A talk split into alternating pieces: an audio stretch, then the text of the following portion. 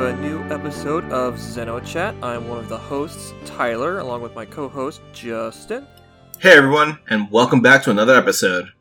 Yes, welcome. All right, we have a uh, few returning and one new guest today. Uh, returning with us is Mary. Hello. And David. Hey. All right, and our newest guest is Chris. Hello. Welcome. So, today um, is a special episode. We're going to be talking about everyone's favorite combat android, Cosmos. Um, True icon. Yeah. So, before we go into that, we'll kind of go into our, our usual episode flow. So, first up, we'll go into news. Um, so, I didn't really, since the last time we recorded, because this is our third episode, third week in a row that we recorded. The uh, only other news I could find recently was that um, with the new Animal Crossing game, New Horizons, uh, Monolith Soft did work on that. Did they really? Not... Yeah, it's, on, their.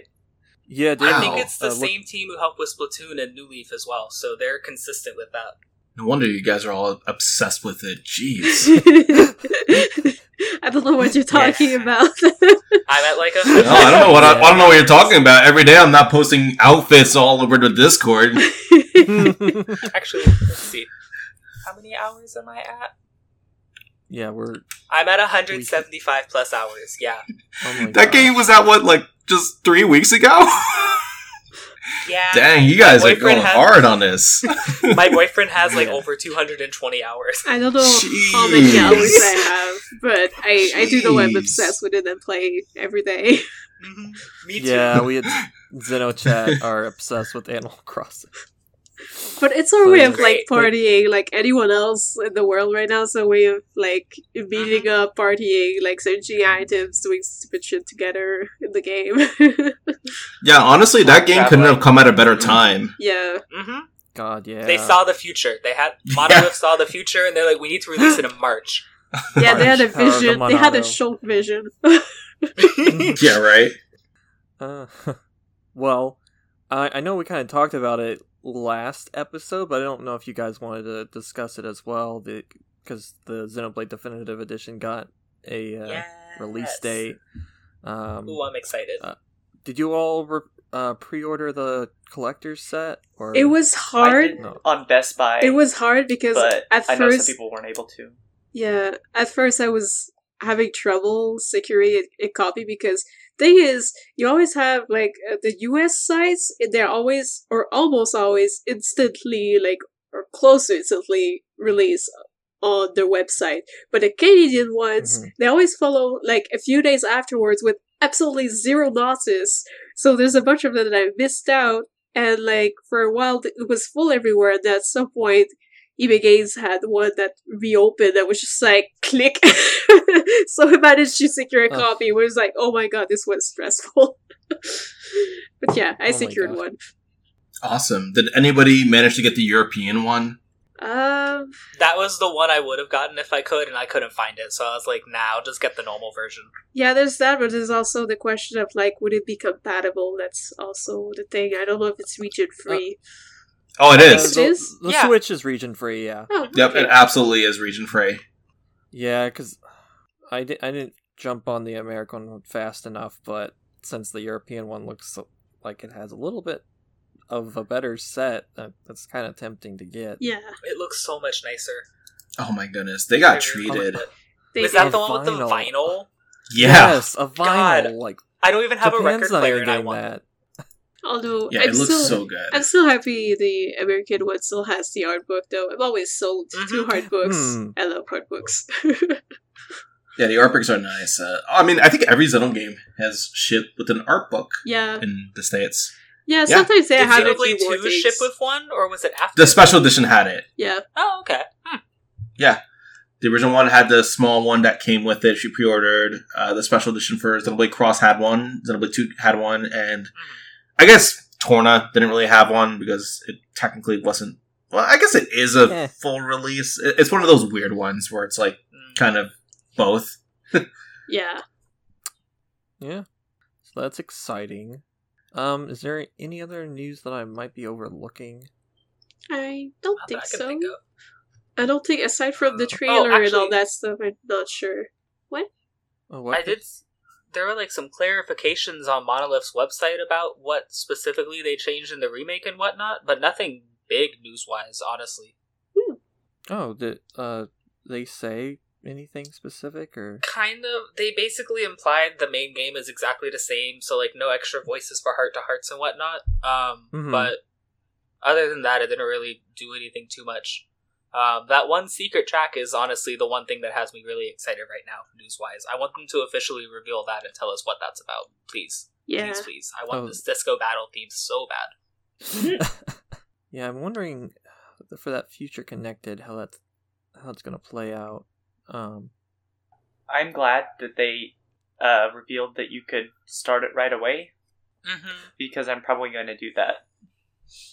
I just I hope it's not too different of don't make the battle system too good and future connected or I'm not gonna really, really, really want to go back and play the normal game so after. just just like they did with Torna, Yeah. just like how they did with Torna, yeah. had that different battle system. Uh, Torna is so much better. Although I love Xenoblade 2, I, I do so hope, like, even if the game is mostly the same, like, I do hope that they do improve the battle system a tiny bit at least, because Even if it's just rebalancing. yeah, but also like the the pacing of it, like the old battle Mhm. system was kind of a lot slower, like and less Yeah. flashy, kind of. So it'd be nice for them to add on to what was there, but with their new engine and stuff. Would be really nice. I wonder if the Monado is still gonna slow down the game frame rate wise whenever you use the Oh God!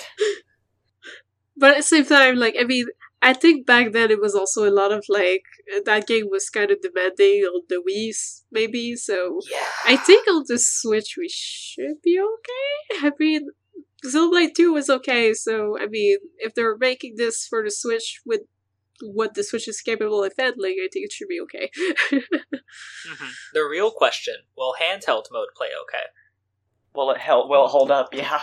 yeah, yeah. I played But- a lot of Xenoblade 2 in handheld mode, and yeah, Yeah. Yep, same Could here. It's better. not good. yeah. could have been Torna better. was a little better, but It I'm was, hoping since it's an older game and while it is a new engine, they maybe were able to work a little more with it. I know it's not your priority monolith and the game comes out in like two months, but if you hear me, please, please make it look good in handheld mode. That's all I want. Yeah, for sure. Because Alright. there's there's way you could like change it or tweak a bit the graphics so that it would not lower the quality, but it would just maybe lower a bit of a bit of the textures or the renders to make it less demanding on the And hand- console. Like Dragon, In handheld mode, you play Xenoblade 3D. yeah, but like Dragon oh, Quest Oh, XI is a good example. They did they did a good job on making it stable. So Oh god, yeah, that Dragon Quest Eleven port is yeah, it's really good. awesome. Okay, well, um, before we go into talking about Cosmos, Chris, since this is your first time on the podcast, would you like to go into your uh, Xeno history with us? Sure. Um, so I think it was my freshman year of college, so like t- late 2014, early 2015. Um, I had found because Shulk was in Smash. I was like, "Who is this twink?" And I looked into it, and I found LP's of Xenoblade, and I watched it and everything. I was like, "Hmm." And then I heard the new 3DS was coming out, so I was like, "All right, I'm gonna buy that," which was a bad financial decision, but it was great. I played through all of Xenoblade. It was really, really fun, and it was cool. So then I watched an LP of Xenosaga shortly after. Um, it was very confusing. Um, I think Xenosaga is a better game to play than it is to watch. Um, but I really enjoyed that too. Um, X, I didn't, and I kind of fell off the series for a bit. And then Xenoblade 2 was coming around, and I was one of Hmm. those people who was apprehensive. But then I got Cosmos early on, which is very on theme for this episode. She was the second blade I got. I got her right as I was getting annoyed with the game because Perun was my first blade. And Perun's summoning cutscene is not a good way to get someone like me into the game. um, so getting her shortly after was very, very nice, and it made me really love the game. And I got to replay X recently, and I enjoyed that more. And also Xenosaga, which actually came at a very good time in my life. Um, so I've got a very strong connection to that, more so than Blade. But, you know, I still like the series all as a whole. It's a pretty good series. Yeah. I don't think I'd be here if I didn't like it. So Aw, we're happy to have you, and wow, you are lucky to get Cosmos so early. yeah. Yeah. I grinded God. so freaking hard for her. Took you yeah, I, I think they knew. I think they had a feeling that oh shit, he already paid. We gotta help him. Shit, shit. Go go go. That's like with me. Like I, I spoke about how when I got Cosmos, it was after I got pissed off at the game, and I didn't play it for I think like a good week, week and a half or something like that. It was a while that I just stopped playing the game, and then the first crystal I opened was Cosmos. That's hilarious. It's like you just gotta be mad at it. That's all. You just gotta be mad at it, Yeah. I think that's the thing. I was not mad Is at that it. the I, I, I secret? was like, I was Mhm. starting to be desperate of wanting her, but like I was not mad at the game. I love the game hardcore, so that may be the problem. Oh no, Peru! the Perun. game, like, Perun three made me very uncomfortable. oh, David. Oh no. if it makes you feel better, I played through the game seven times and only recently learned. Cassandra was my last grade. I didn't know you actually had to get her through a quest, so I replayed it six times so I could get her. So Oh, oh no. that sucks. yeah, yeah, I I, wasn't paying too much attention. I, I played only once so far, but it's also because I have so many games in my backlog that I'm like, if I start a new game plus of this thing, I'm never coming out of that hole. So Uh, Xenoblade yeah, 2 built my backlog a lot. yeah, Yeah, it's a very time consuming game. I mean, I still play it from time to time. I've actually only done one playthrough, but in that one playthrough, like I have almost 300 hours into it because I just spent like God. almost 200 extra hours just screwing around and playing with the battle system and doing Yeah, extra quests, think- maxing out affinities. I think when I cleared the last boss, I had like 250 hours or something. Ow. Because Yeah, like, Like, I'm the a completionist at heart, so I was doing a bunch of stuff. I was still not done with all the plays, of course. Obviously, I'm still not done, but yeah, I think right Yeah. now I'm over 300, but I'm not exactly sure how many. yeah, that game Wow. has so much content. Post game's a lot more fun for me at least because like by that point you understand the battle system and like how it works and then you actually Mhm. learn how to become effective at, at doing the affinity so like i can get a lot done in that game in a pretty short amount of time because Yeah. i just spent so much time optimizing everything and then that's when it becomes fun uh, but I, I mean like i finished the game at around 90 hours and it was a kind of a hit or miss experience for me there's parts of it that i loved it kind of came off of like it kind of started off on the wrong foot with me, but then it got a lot better as I went along. And then by the end of it, I was like, you know what, I, I'm okay with this. And then once I got to post game, then I started to really appreciate the game. Yeah. I think I finished at like 60 hours, and I only finished so early because I saw a video on YouTube and it was like the connection between Xenoblade 1 and 2. I was like, shit, no, no, no, no, no. So I had to rush and finish the game because spoilers were on the internet. And that's why I have to play Future Connected early because it's probably going to be on the internet a week before release. And it's going to be a very That's painful week. true. Yeah, Hmm. people keep spoiling stuff. Like I think FF7 remake spoilers are up right now because I Yep. think like some people got the copy early. Yeah. I think the whole movie is online actually of all the cutscenes. So, wow, Oh, jeez. yeah. That's fast. that's insane. Today, we are going to be talking about Cosmos, everyone's favorite combat android. Um, so let's get started. Um, so yeah, Cosmos was developed by Shion Uzuki and Kevin Winnicott to battle the Gnosis threat.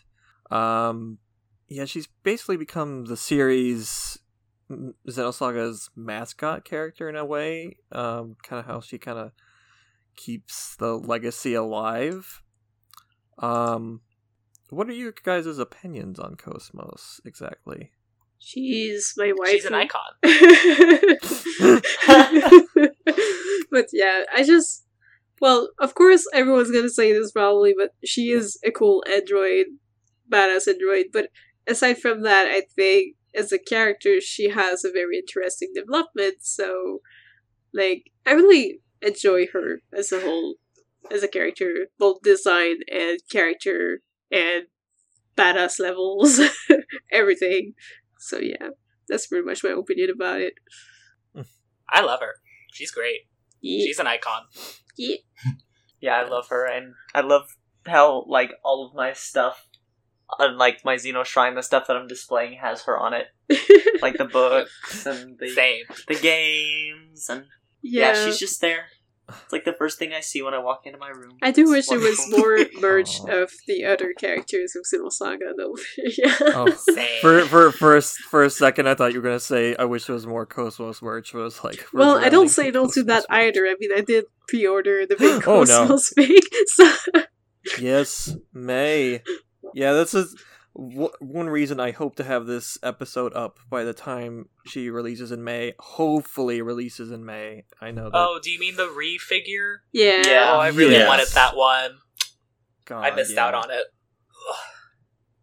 Yeah, I Um, think there's are the still more. There's still more pre-orders. I think they closed recently. Oh, dang! it took a while, But but they hope- closed like this week or the week before.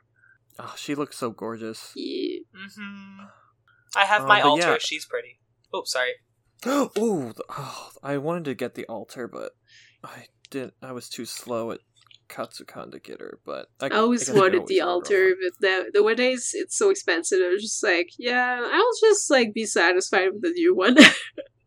hmm But yeah, um, I yeah I, well, I really love Cosmos too. I have all this merch of her, and I, it, it's it's hard because I know sometimes she kind of fits that that that archetype of like the android character that develops emotions, blah blah blah blah. But um, I think a lot of it was uh, I guess her relationship with Shion that really um uh, did it for me yeah. as, as a character.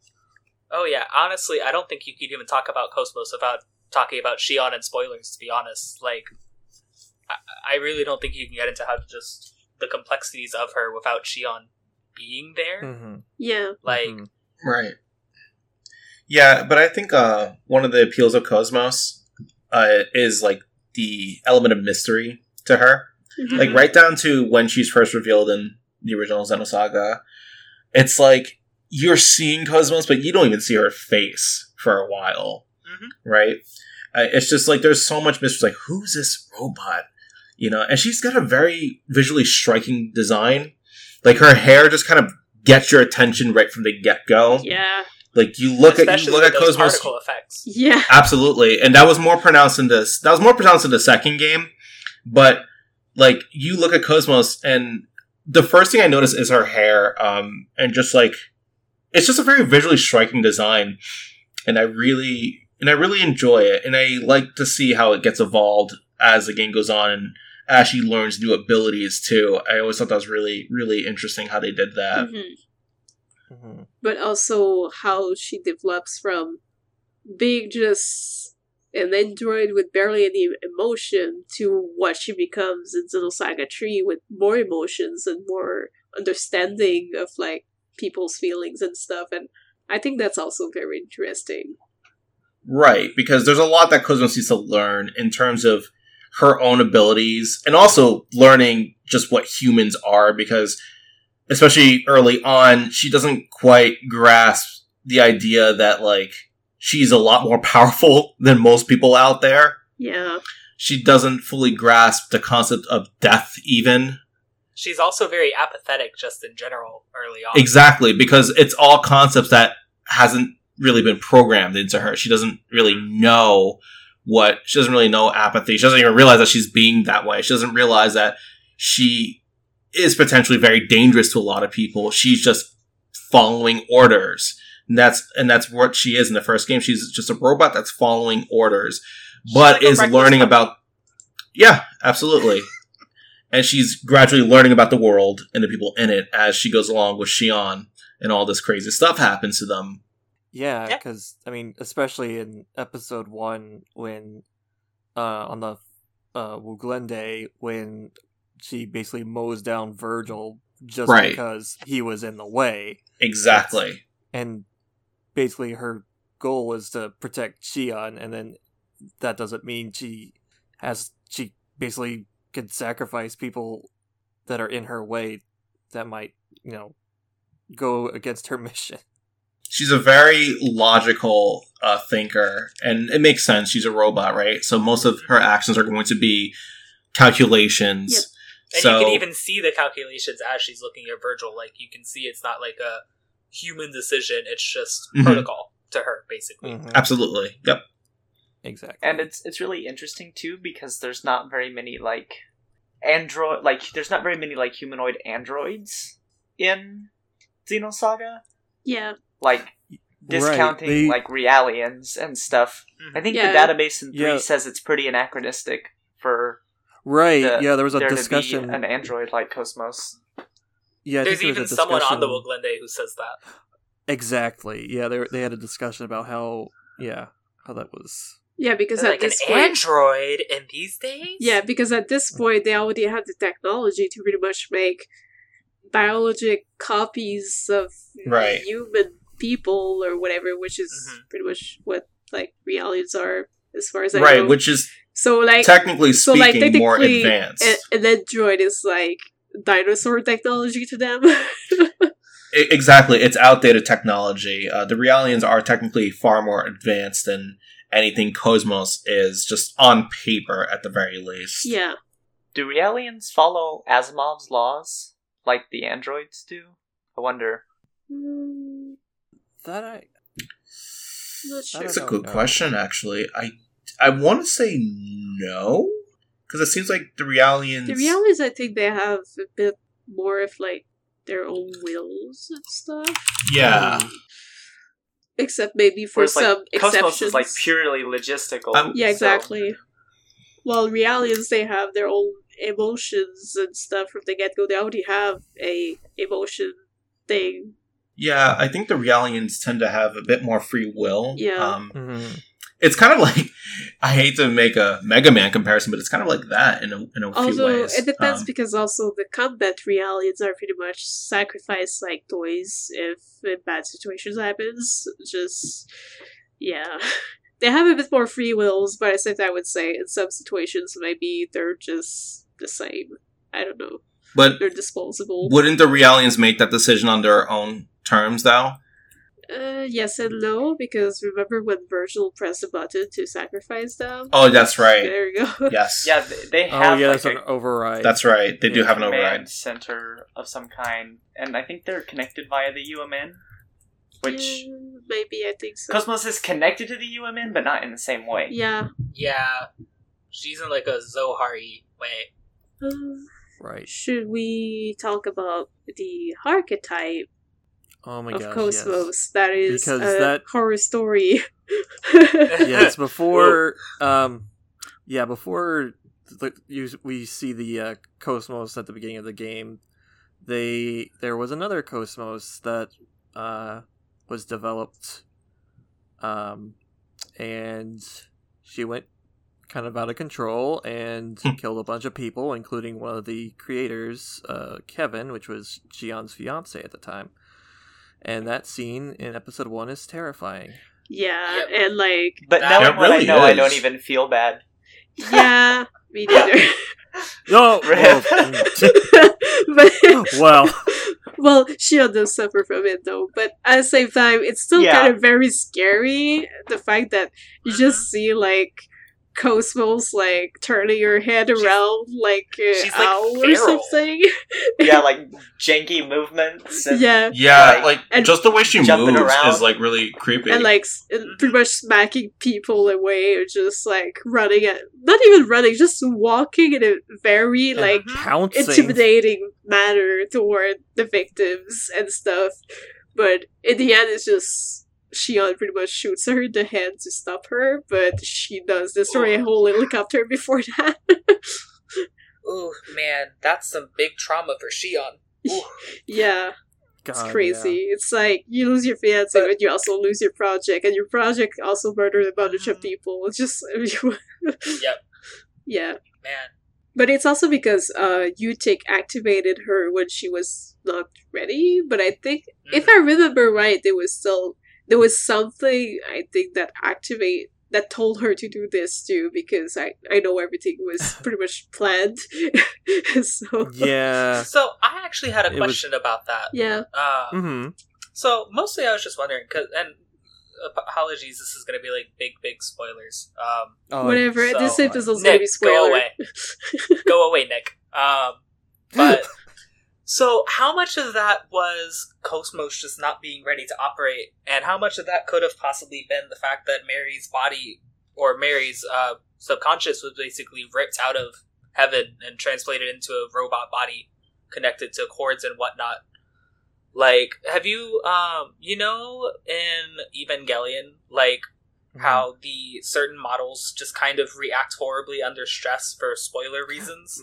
Uh, yeah, how much of it was that how much of it was like an overwhelming amount of power like overall just ooh the archetype is horrifying like especially with the piercing red eyes that just yeah. I'm thinking it was probably intentional on um like Testament, like Kevin side, Mhm. uh, in order to instill this traumatic event on Shion.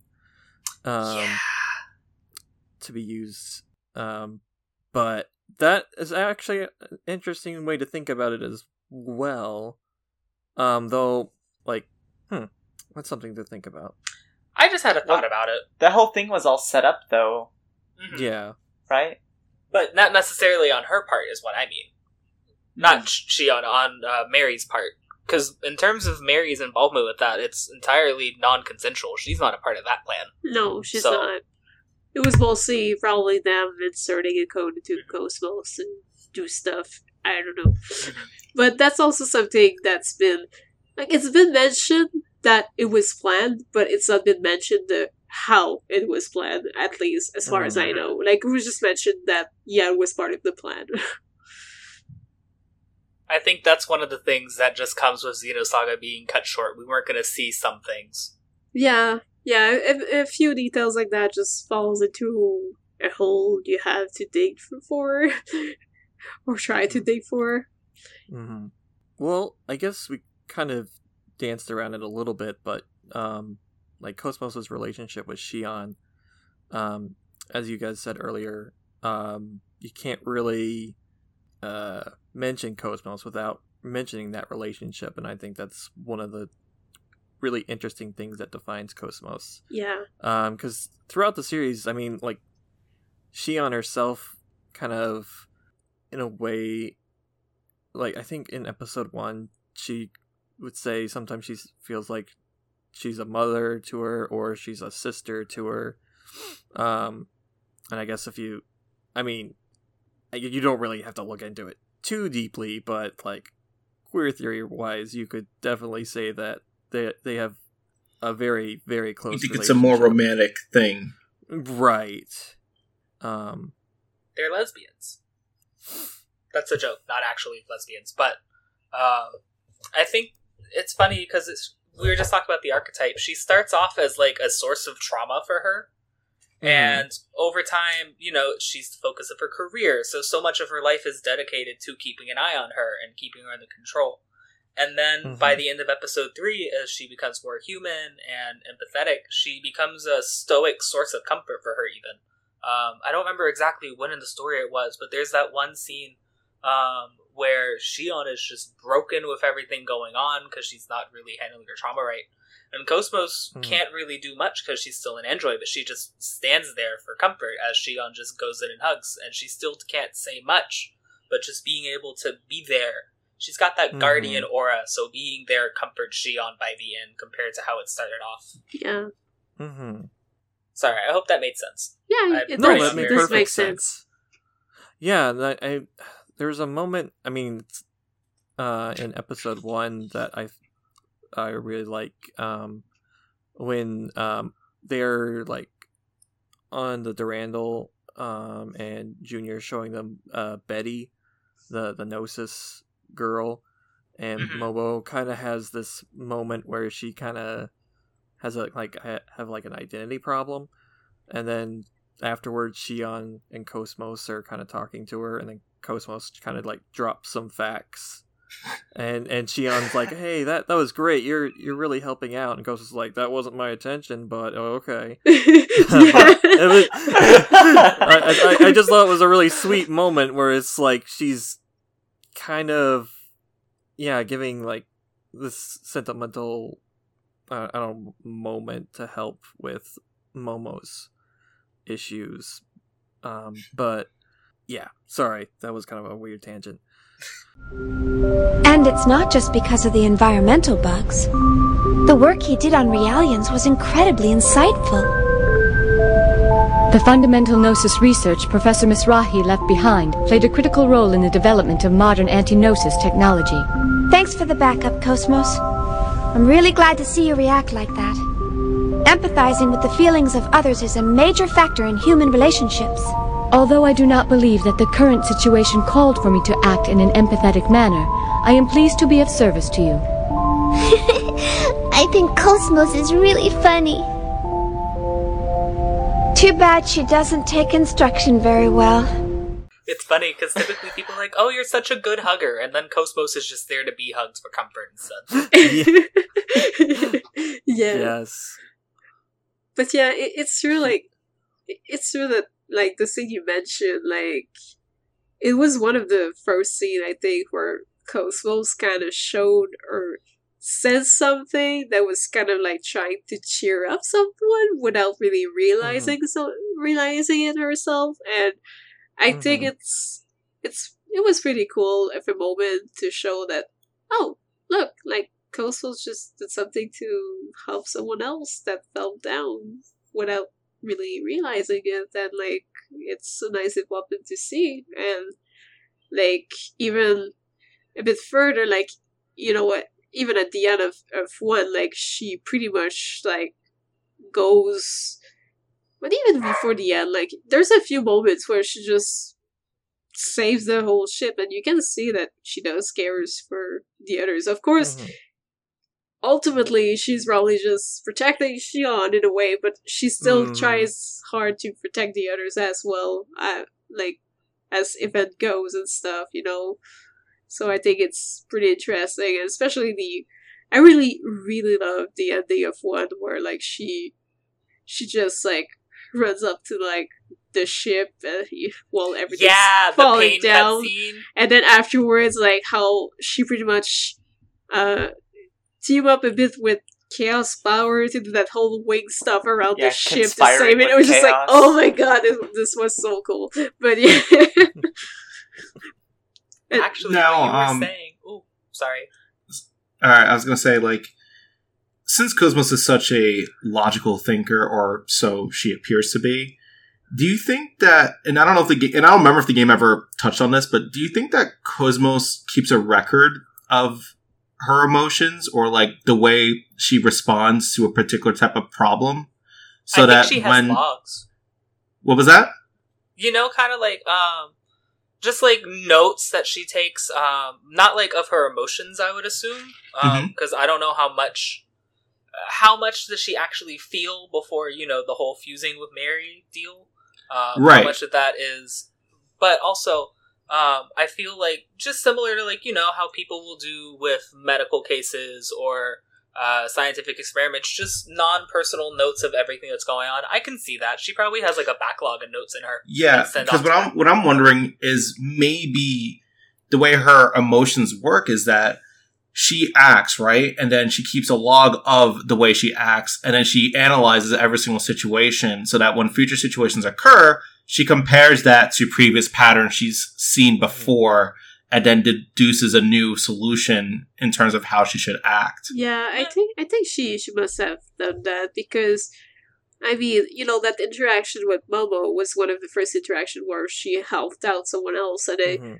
I feel like she probably kept that in her database to then like get better at dealing maybe with people. It's like, oh, I did something good. Okay, I'll take a note. Correct. You know, so So like she's she's noticing pat. I, I wonder if like she just notices patterns because I do believe it, they did outright say that she does have some very specific emotions that are pre-programmed in. I actually have that quote. I was about to say that. Um, Okay, yeah. She says something along the lines of a prede- predetermined set of emotions has been hard coded into my emotion module to better facilitate interactions with humans. Um, in order to be- better facilitate a relationship with people, she emits sadness when needed, but only when needed. And then she on after needed. is like spilling her emotions and being like, "Man, this is so sad, isn't it?" And then Cosmos comes back with the best clapback of all time. The algorithms I have been programmed with do not support the comprehension of illogical human thought. The algorithms I have been programmed with do not support the comprehension of illogical human thought. yeah. Damn, Cosmos, that's cold. yeah, but that was at the very beginning of the game too. Like it's Mhm. before she's seen anything or before she's even Yep. woken up. So in a way, like it's like her her third own reality is like only the simulation. So Mhm. Well, yeah. Well, this is this is exactly what I mean. Like, I wonder if that's where her emotions are coming from uh, before, obviously, like the whole Mary thing. Before all that happens, I wonder if that's kind of what's creating her own sense of, I guess, human logic. Is that she's looking at all these backlogs of the way she's acted, the way she's seen other people acted, and has wondered if she, if she has the ability to essentially fine tune her own emotions mm-hmm. based on a pattern she notices. Yeah, I could see that learning like an AI. Yeah, like I wonder if that's kind of how it it works. At least in Xenosaga episode one, I would imagine that's how it would work. yeah. Yeah, I mean, another thing, like by the time of episode three, um, after um, her our third version was destroyed by Telos, and then version four uh, activated. Like after that fight with uh, Voyager on the Elsa, like Cosmos like ap- apologizes to Shion if she ca- caused her any undue like s- emotional stress or something like that, and I was like, wow, that was I thought that was a really telling of how far she has gone to Mhm. like basically apologize for stressing Shion out. Cosmos! Thank goodness. I was so worried about you. Shion, it appears that I have caused you undue emotional stress while my functions were suspended. I must apologize. You should. I was really worried about you. I'm so glad you're alright. Cosmos. Shion, It's a lot better than when Shion threatened to commit suicide in episode one, and she said, "I suggest you do as you please." Yeah. Yeah, but then when she's about to say to pretty much do it for real, like Cosmos just comes around or like she gets I think it's mostly chaos that does like say, Oh, Mhm. maybe we should help them and, and is just so Mhm. preoccupied with like where the crap did he come from that she just doesn't respond anything. And you can even Yeah, she- see. I didn't notice my first time. You can see on her uh, UI and her headset and everything. You can see her looking through records and analyzing him and everything. yeah, but it's because Yeah, for a second he was not there at all and then the next second he Mhm. was there Yep. like magically and she's just like yeah, she's "What?" even looking back at. Yeah, you see her looking back at the video to see exactly when he comes in. It's yeah, like, she's basically stunned that's into cute detail. silence. Mhm. Yeah.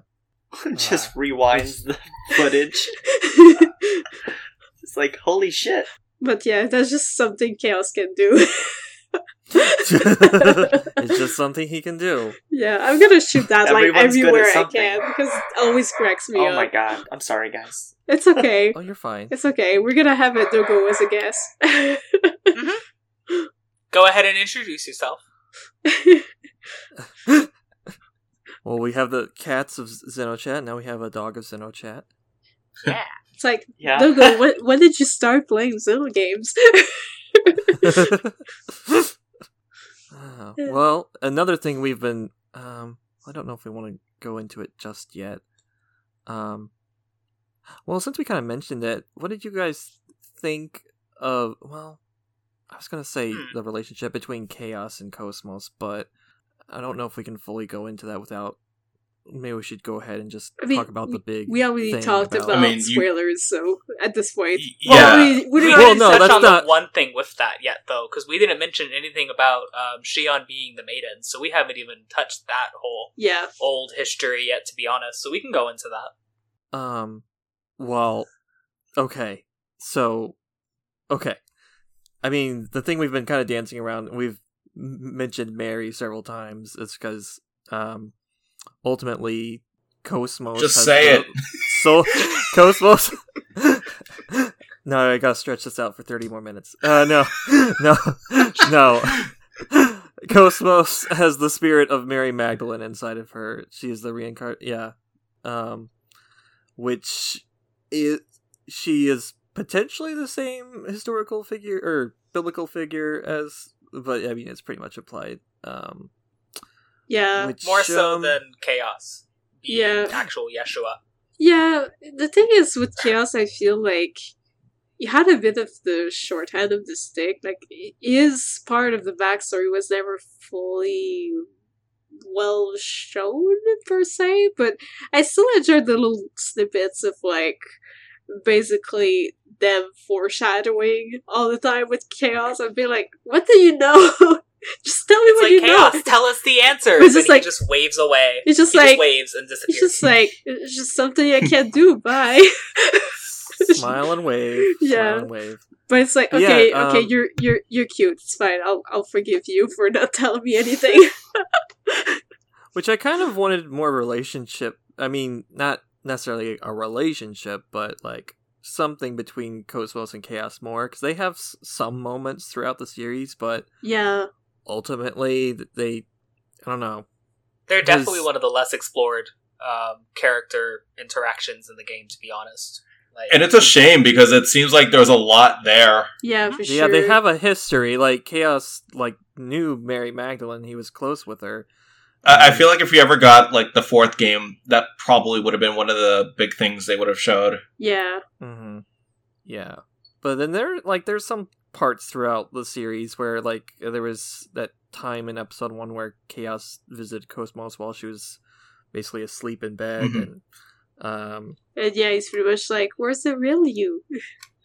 hmm people really like to watch Cosmos sleep in episode one. Now that I think about it, yeah, a lot of She's creepers. asleep. She's actually asleep a lot in the series. Actually, She is. God, yeah.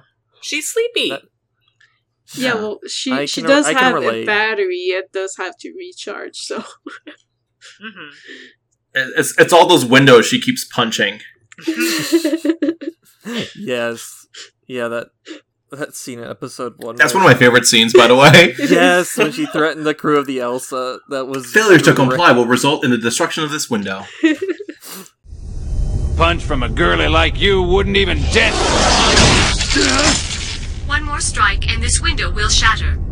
It appears that none of you are wearing spacesuits. Keep in mind that I am making this proposal with goodwill. I could just as easily toss you out into space and take over the ship. I wonder Beautiful. if Cosmos just judged right away from what his hat said. Like, Mm-mm, I'm not taking any bullshit. You're a boozer. Say goodbye to your window. Mhm. And then the next day, she's washing dishes in the Elsa diner. yeah, she, she's washing dishes and she's like, yeah, it's kind of hard to like uh calculate the amount of strength required for this. And then there's just a pile of broken dishes that you can talk to next to her. it's hilarious. Oh wait, actually, oh, never mind. Actually, my bad. Oh, you're fine. Um, but yeah, um, ooh, kind of. Oh wait, actually, yeah, I did find it. I'm sorry. Um, Oh, what? what's so I actually meant to say this back when the archetype happened, but um, this kind of relates to relationship with Shion anyways because of how big of a source of trauma it is. Um, you Mm-hmm. would think that it wouldn't, but Cosmos's archetype costume is a costume in the Japanese re-release of this game. So you can Oh, yeah, no- traumatize Shion as much as you want while playing this game because it's available in Oh. like the Woglinde. Was it the greatest Yeah. hit Japanese version that we never the got? reloaded, Reloaded. Yeah. the reloaded, yeah. And Momo Basically, got the final Kirschwasser. mix. Yeah. Of Xeno. Yeah, that that was interesting. Oh no, I found Mokos on the wiki. Do we have to talk about Mokos in a Cosmos ec- episode? Oh god. I mean, we we can. I mean, you've already summoned her, so it's too late. we we, we gotta. oh no. well, I guess a good place to start. Does anyone have one?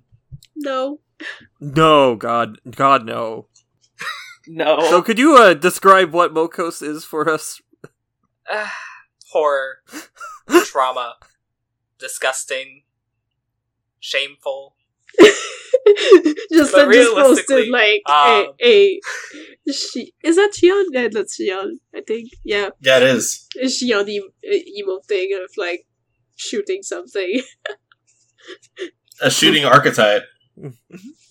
Yeah, Mokos She's, was she's the, shooting Mokos. Yeah.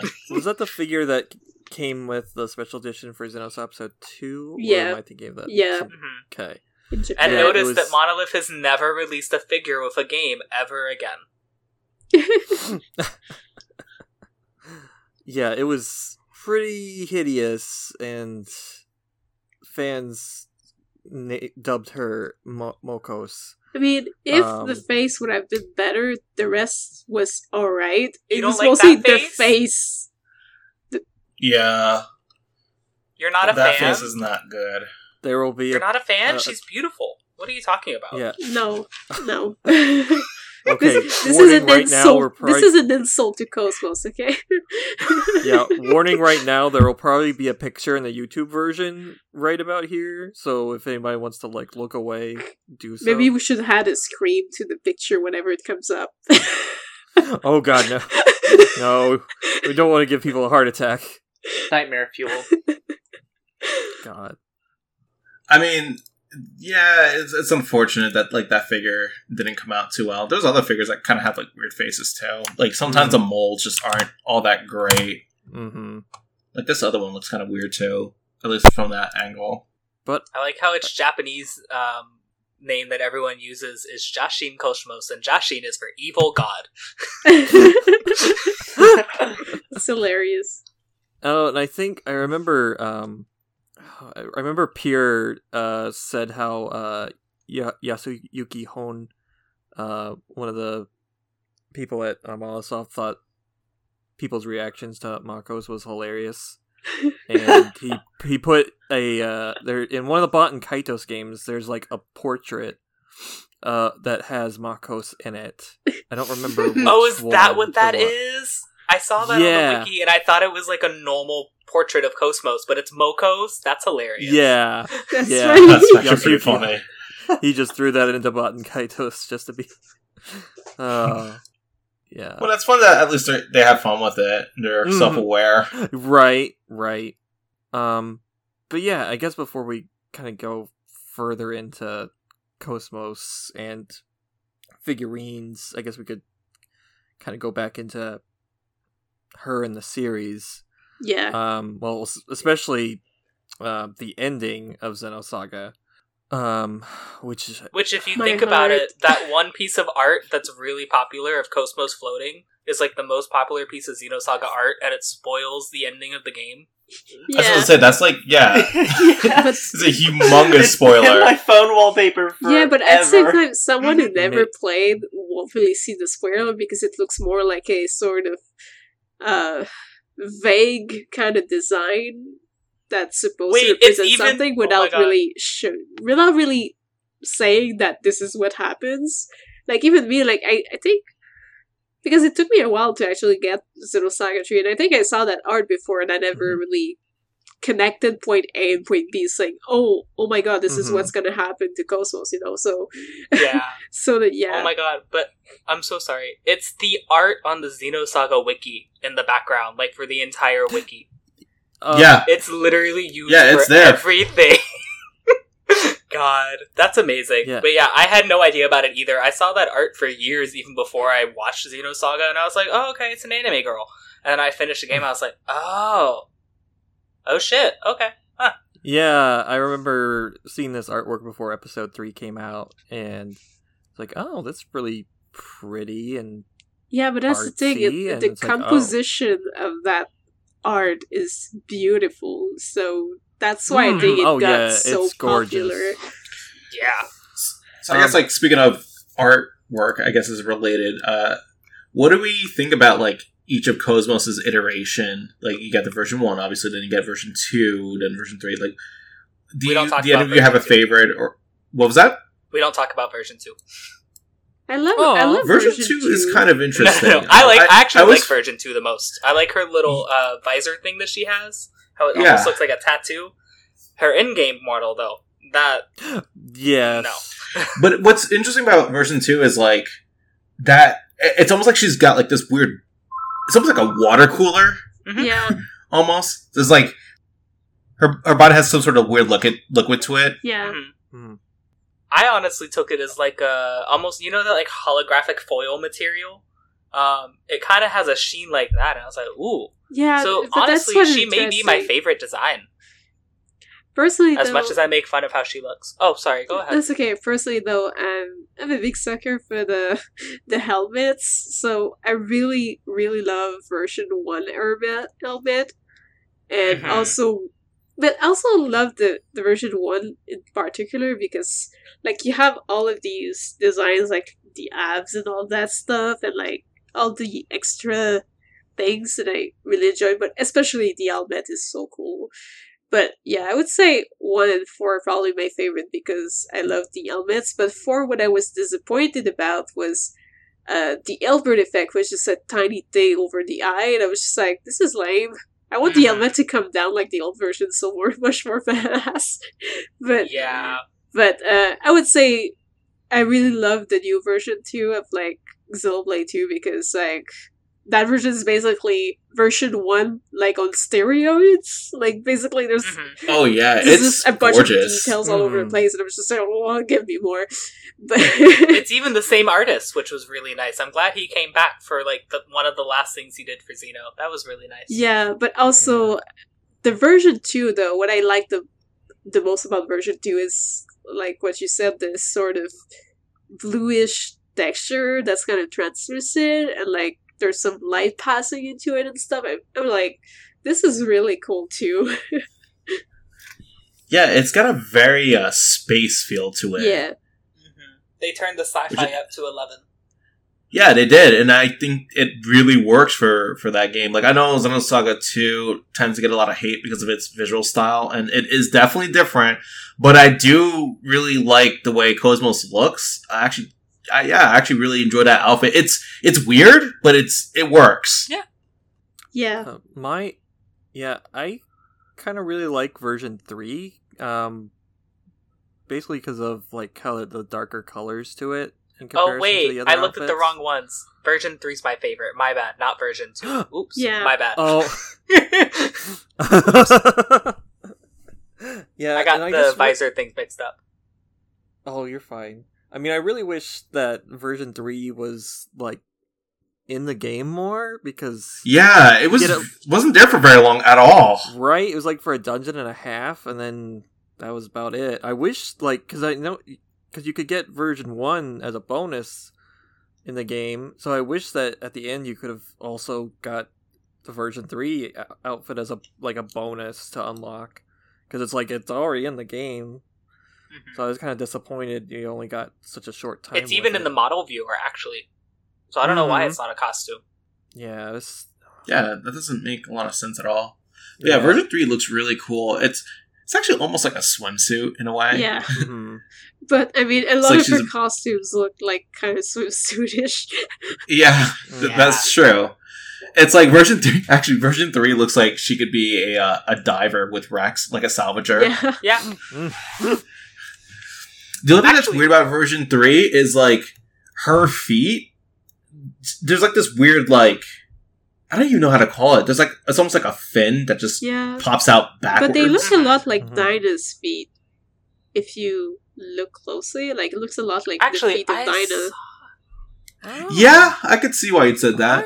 I'm trying to find Oh. the exact wording. I saw some. Those are actually a specific type of weapon, but I can't find it anymore.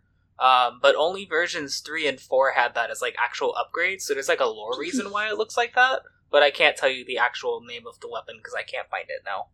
Yeah, I can't remember it too. I remember version four was kind of cool because of what you just said. Like there, there's lots of parts of of her body that is actually a weapon, which is pretty pretty neat. Yeah. And it's just so weird that it's basically, I mean, it's canon that version 4 was worked on by Professor and actually includes Erde Kaiser technology, Yeah. which is is so weird. Like That is yeah, really in cool. the in the in the Choco book, it's like designers. It's like uh it says Shion, Kevin, and then like Alan, and then Scott. It's funny. it says Scott Coon. It's so funny. The, the thing with version 4's design that like I don't hate it, but it just kind of makes me like scratch my head sometimes that she has almost like a cat-like appearance. Mhm. I don't know what it is like that that helmet. Like I look at her and I think, is she wearing like cat ears or something? Yeah, I love her that's little something helmet that people. because But I I like how love you that. Yeah, it- see it's- it in cutscenes. Mhm. it, it's nice. It's just kind of like when I see it for the first time, I, I have a hard time wrapping my head. I was like, is this a cat? Are those cat ears? But yeah, but they, but they do look, look cool though. I think It's they're weird they- supposed to be because of Xenosaga Freaks. Um, I like Yeah, it. like- I don't think it looks bad at all. But I have a few. Yeah, it's who are like, nice. oh, that's hmm. That is a cat. I'm like, yeah. Yeah, I think they wanted to Yeah. include something cute on her. I don't know. Mhm. But like even Yeah. I mean, it, even the re- re version like has cat ears whenever she loads her Yep. Hilbert effect and all that stuff. so yeah. Mhm. it But yes. no, I, I do like that design a lot. Um, I've had many wallpapers with her on it saved. Uh, and this is like the version of Cosmos that you see all the time. Uh, it- whenever Cosmos is in other games, Mhm. like most notably like the Project Cross Zone games or um, Mhm. it's mascot Cosmos. Super Robot. Yeah, it's Mascot Cosmos or Super Robot Taisen OG Saga Endless Frontier. I believe that used version four as well. Mhm. Yes. Yeah, I, I do like that design. I also I think my favorite one might honestly just be the first one because it's simple Mhm. and it's visually striking, as yeah, I but said before, the first one looks simple as a first glance, but it actually has a crap ton of details, tiny Oh, details yeah. and separation Yeah, of the suit. It absolutely. looks so freaking cool. Like Especially I really the dig the- lace also, like, the the abs that opens Yeah. up for the Hilbert effect and all that For the- stuff is just like Mhm. so cool. She's even got Beats by Dre headphones. She's got the little Yeah. ab thing that opens up as a weapon, which I think they keep in future versions, right? Just not as like Uh, actual abs, but she keeps the weapon itself. Oh, X Buster. Yeah, Yeah. yeah. It's just it Okay. does not be like does not work the same way, but they always kind of leave a space for it. Sort of. I just I just don't know the the the fourth version animated that though because technically the fourth version she has a dress over the area that has that, so I'm not sure how they Yeah. work that out. But I know the the reversion though it loads it it loads the X Buster from the helmet actually. Mm. That's one. You know what I I do thought like I Yeah. do like the reversion a lot. Reversion is is really good. I think that might be. Um, I'm nostalgic for the first one, but I like Re because Re feels like a nice blend between version one and version four. Yeah, and Mhm. that's that's what I really love about it. But it's also that Yeah, it's- they it kept looks all of great. the details of the first version, but they added a bunch of extra details to it, even more. So it's just like, oh, I love all. I love to see it as a whole because it's such a nice design to look at. It's just so And good. it's such a beautiful model too. They did Yeah. a really good job modeling her in that game. Oh my god! I cannot Mm. wait to have that figurine. Oh god, I'm gonna stare at it Yeah, for hours. I'm just gonna be like, must must like ingest all of the details. uh, it's yeah. It's such a pretty Yeah, it- it looks- Oh yeah. It looks so cool, and I love like those little like um, is it like violet little like ether crystals that kind of come out of her? Yeah, yeah. Those look so sorta. cool. Like Uh, it was like those weird neon things that just come out of her. It, I don't know. I'm a big sucker for like neon lights on like robots and stuff like that. So Mhm. when I saw that design, that was I was having a I was having a field day when I saw this. I was like, oh man, this is amazing. yeah. But even without those, I actually it's just, just, had amazing. a thought. Oh, oh, sorry. Go ahead. Even without those, it's just amazing. But at the same time, I felt like the neon lights were nice. But sometimes in some places of the costume, I feel like it was a bit overcharging in details. Like, I don't know. Like, I had mixed feelings about the neon lights. They're cool, but I felt like the costume design was already charged enough that maybe it was a bit too much in some areas of the costume. But That that maybe it's just me though. Oh, um, something I was gonna say. Um, we were talking earlier about like how exactly does Cosmos use X-Buster, um, when she's got the dress over her. So how come Cosmos has a knife to like cut open her bra, but she doesn't have anything to cut that open, so she has the animation there. I was gonna talk about that. Yeah, I was trying to Like, avoid the, that's- the, the, the I was just about to mention the boom cannon. that. Like, how, it's just weird how there's literally a knife just laying underneath her dress that with the only purpose to just cut open her shirt. So who designed that? Was it Kevin? Was it Shion? Was it the Pro- professor? I, I Was blame it the Scott? professor. Was it it sounds like someone who would be a bird. I I, I think Nah, Shion definitely did it. I believe that. Actually, I saw something um, when I was reading through. Someone brought up the idea that Shion got more and more involved with the future versions. And they're like, notice how there's more and more fan service with the future versions. And I was like, oh, Shion. Oh, Shion. You can't hide it. So basically, you think that every time Cosmos loads uh, her ultimate weapon, that Shion just has a nosebleed in the background. Yeah. That scene And then was she'll be like, "Oh, it's nothing." because like the characters in the background just kind of like stand there yeah. and they're like frozen. they're not Yeah. animated. They're just like still. Yeah. Yeah. They're all in awe. oh, there's another design we forgot to mention, and that was the. Oh, is it the missing Cosmos- ear one? oh, yeah, I always forget yeah, about this two one. point five. Cosmos That one 2.5, is- which I barely remember the details because, like, it, it's so quick. hmm Like, mhm. it's kind of weird that that one actually got a a figurine of which I have, um, but we still haven't gotten an archetype figurine. I'm just Wait, really? no. As far as I know, there isn't hasn't been an archetype figurine. I might be mistaken. Also, you know be- what? Version Hmm. 2.5 looks like something pulled right out of Astral Chain. She looks like a robot cop from that game. Except she doesn't have pants. She just has really high socks.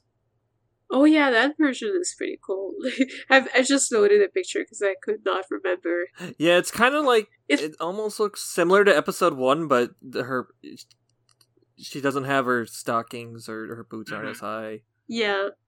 She looks cold. That's all I have to say on that anymore. she looks cold. And are those? I'm looking. Oh, maybe I need to get a better picture, but that looks like this artwork looks like she has like those are tan lines and not actually like stockings. I don't know. Hmm. So I'm like looking at a at gifs of Cosmos about to do like X Buster and like the whole knife animation, and one of the things that like just kind of makes me scratch my head about it is like who fixes her shirt after she does X Buster? Probably She, nano machines. like does it just Nano perpetually machines is a get ripped? answer. Through the power of the Zohar, she summons new fabric to sew itself together. yep, there we go. Oh also, goodness, just that- out of curiosity, um, since we're talking about Cosmos, do we need to talk about Telos? That's what I was thinking of too, because it. Yeah, I would definitely want to talk about her. As Yeah, because well. I don't know if she It can get her own right. episode, but I think you kind of have to because we already talked about Mary, so Mhm. we may as well segue into that. Okay, yeah, because but uh, Telos is basically the uh, antithesis of Cosmos.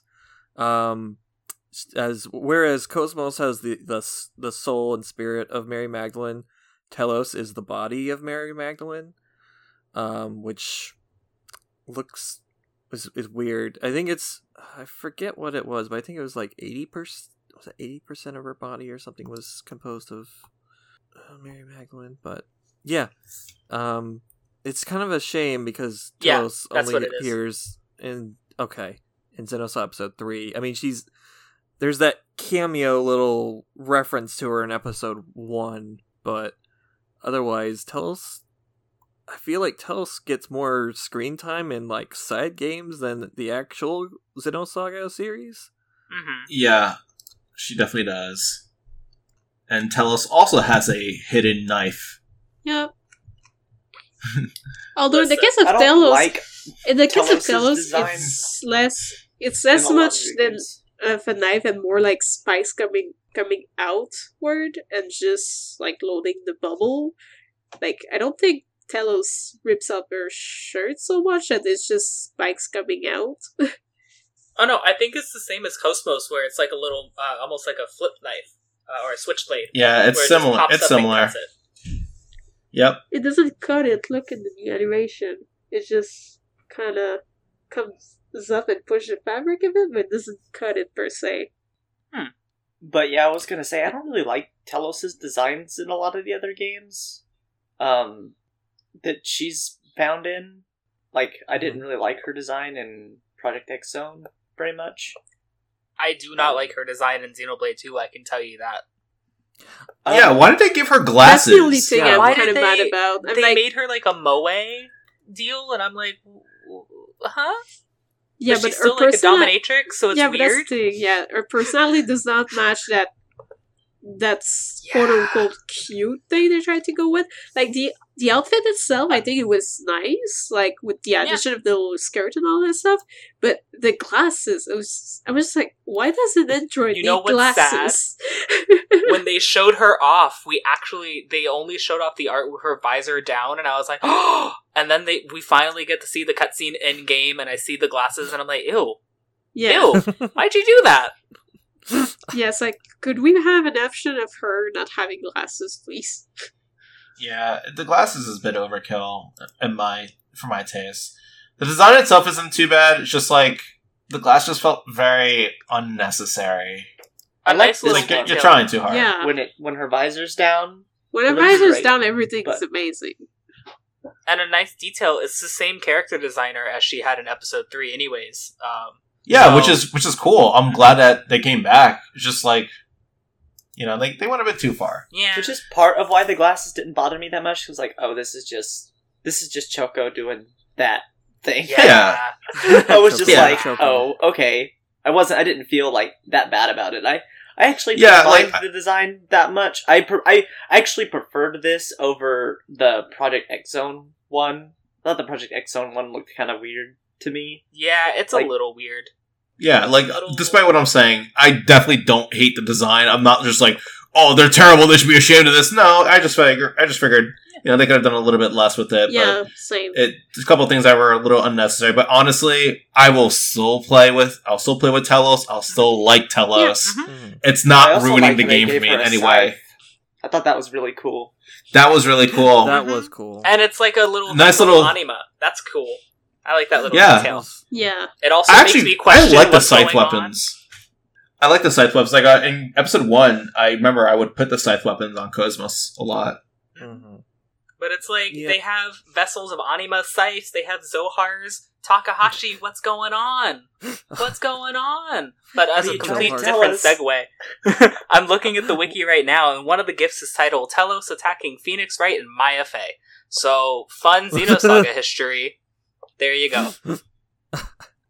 Well, the thing I, I, I really like about Telos that I wish they had kind of gone into more, which, like, the, I mean, Telos definitely has more of a personality than Cosmos, and it, it's just there's sometimes where she just feel like, like when she's uh, when they fight for the first time, she says how that she is she is order, not you, Cosmos. It just it sounds like there's some there's a bit of a she has somewhat of a like a complex about Mhm. Cosmos. Like, yeah.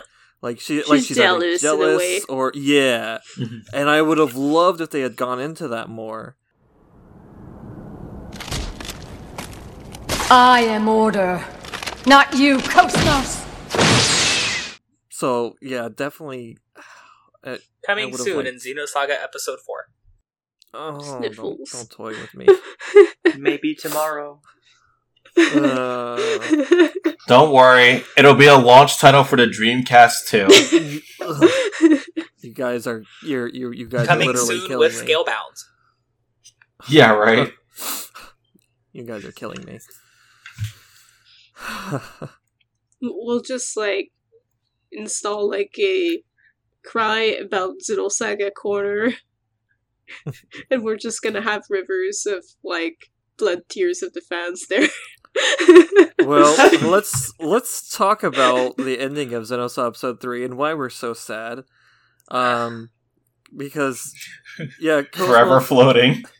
yeah, Cosmos fully uh, uh, merged with Ma- Mary, and well, because not quite Mary, it's not quite Cosmos, but um, and then while um, the, the other party members had to escape after the final battle, Cosmos stayed behind to um to help protect chaos. protect chaos he loads the. Zohar thing with Nephilim and like Faye wannabe and like Actually, that scene is probably one of my favorites because it's throughout the whole series. Cosmos is very, you know, we said she's very apathetic. She doesn't feel mm-hmm. emotion the same way as we do. yeah And she's mm-hmm. never screamed before. She's like made like grunts while she's attacking, but she's never screamed.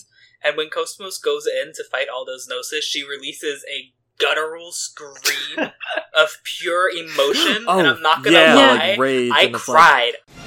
Cosmos, please protect this place until then. Understood.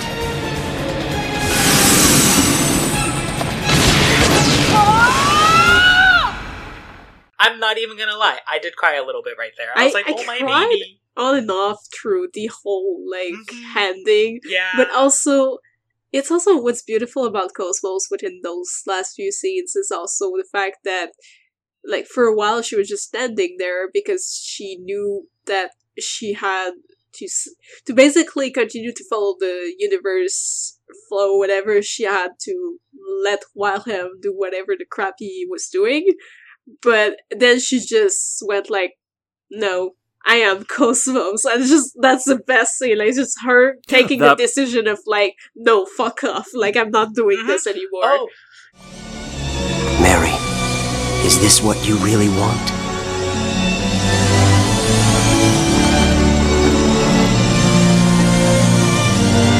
I am not Mary. I am Cosmos. we didn't mention it. There's also the scene earlier um, where they go. I don't remember exactly how you would describe it. When they go into Rennes-le-Château and go back to Old Miltia, um, where uh, Kevin is like, "You need to listen to me," and she's like, "Bitch, you didn't make me. I'm a new version. I listen to her." Cosmos! Kevin Winnicott. I am very sorry, but unfortunately, I am not programmed to follow your orders. Are you trying to defy your creator?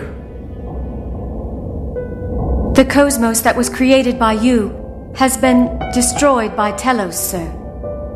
I have different designers Shion Uzuki and also Mr. Allen Ridgeley. Impossible! Shion, we will leave now. No, Cosmos, stop! I don't want to go with you! I must apologize. Action was needed to avoid danger. Yeah, exactly. And just drives off on the motorcycle. Oh, And like even then, like she she chose to to save Shion. She chose to just punch her and take her out to, for his safety. Yeah. We're just like yeah. And that's how you know it's before she got Mary in her. She's still a little a little harsh with her methods. yeah, but at the same time, She's she like, still, Shion, shut up. Yeah, but she still takes her own decision there, and I think that's what's Mhm. beautiful. It shows like Yeah. development of her personality and how Oh yeah, she that's like actually the marking cares moment. now and stuff. Like Mhm. it's not just an order, you know. Yep. She has abandoned her protocol. Yeah, exactly. And like at the end of it, she, She- just yeah. stays behind. She just protect like kills and stuff. It was just like ah.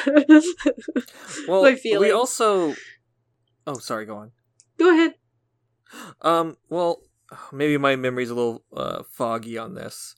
Um, but um, since uh, Shion was having a, like a bunch of like dizzy spells throughout the game, um, in episode three, and it's because of Cosmos's ties to the Zohar was basically impacting uh, Shion's life, wasn't it? It was something like that, but it was also uh, U-DO constantly trying to like talk to Shion.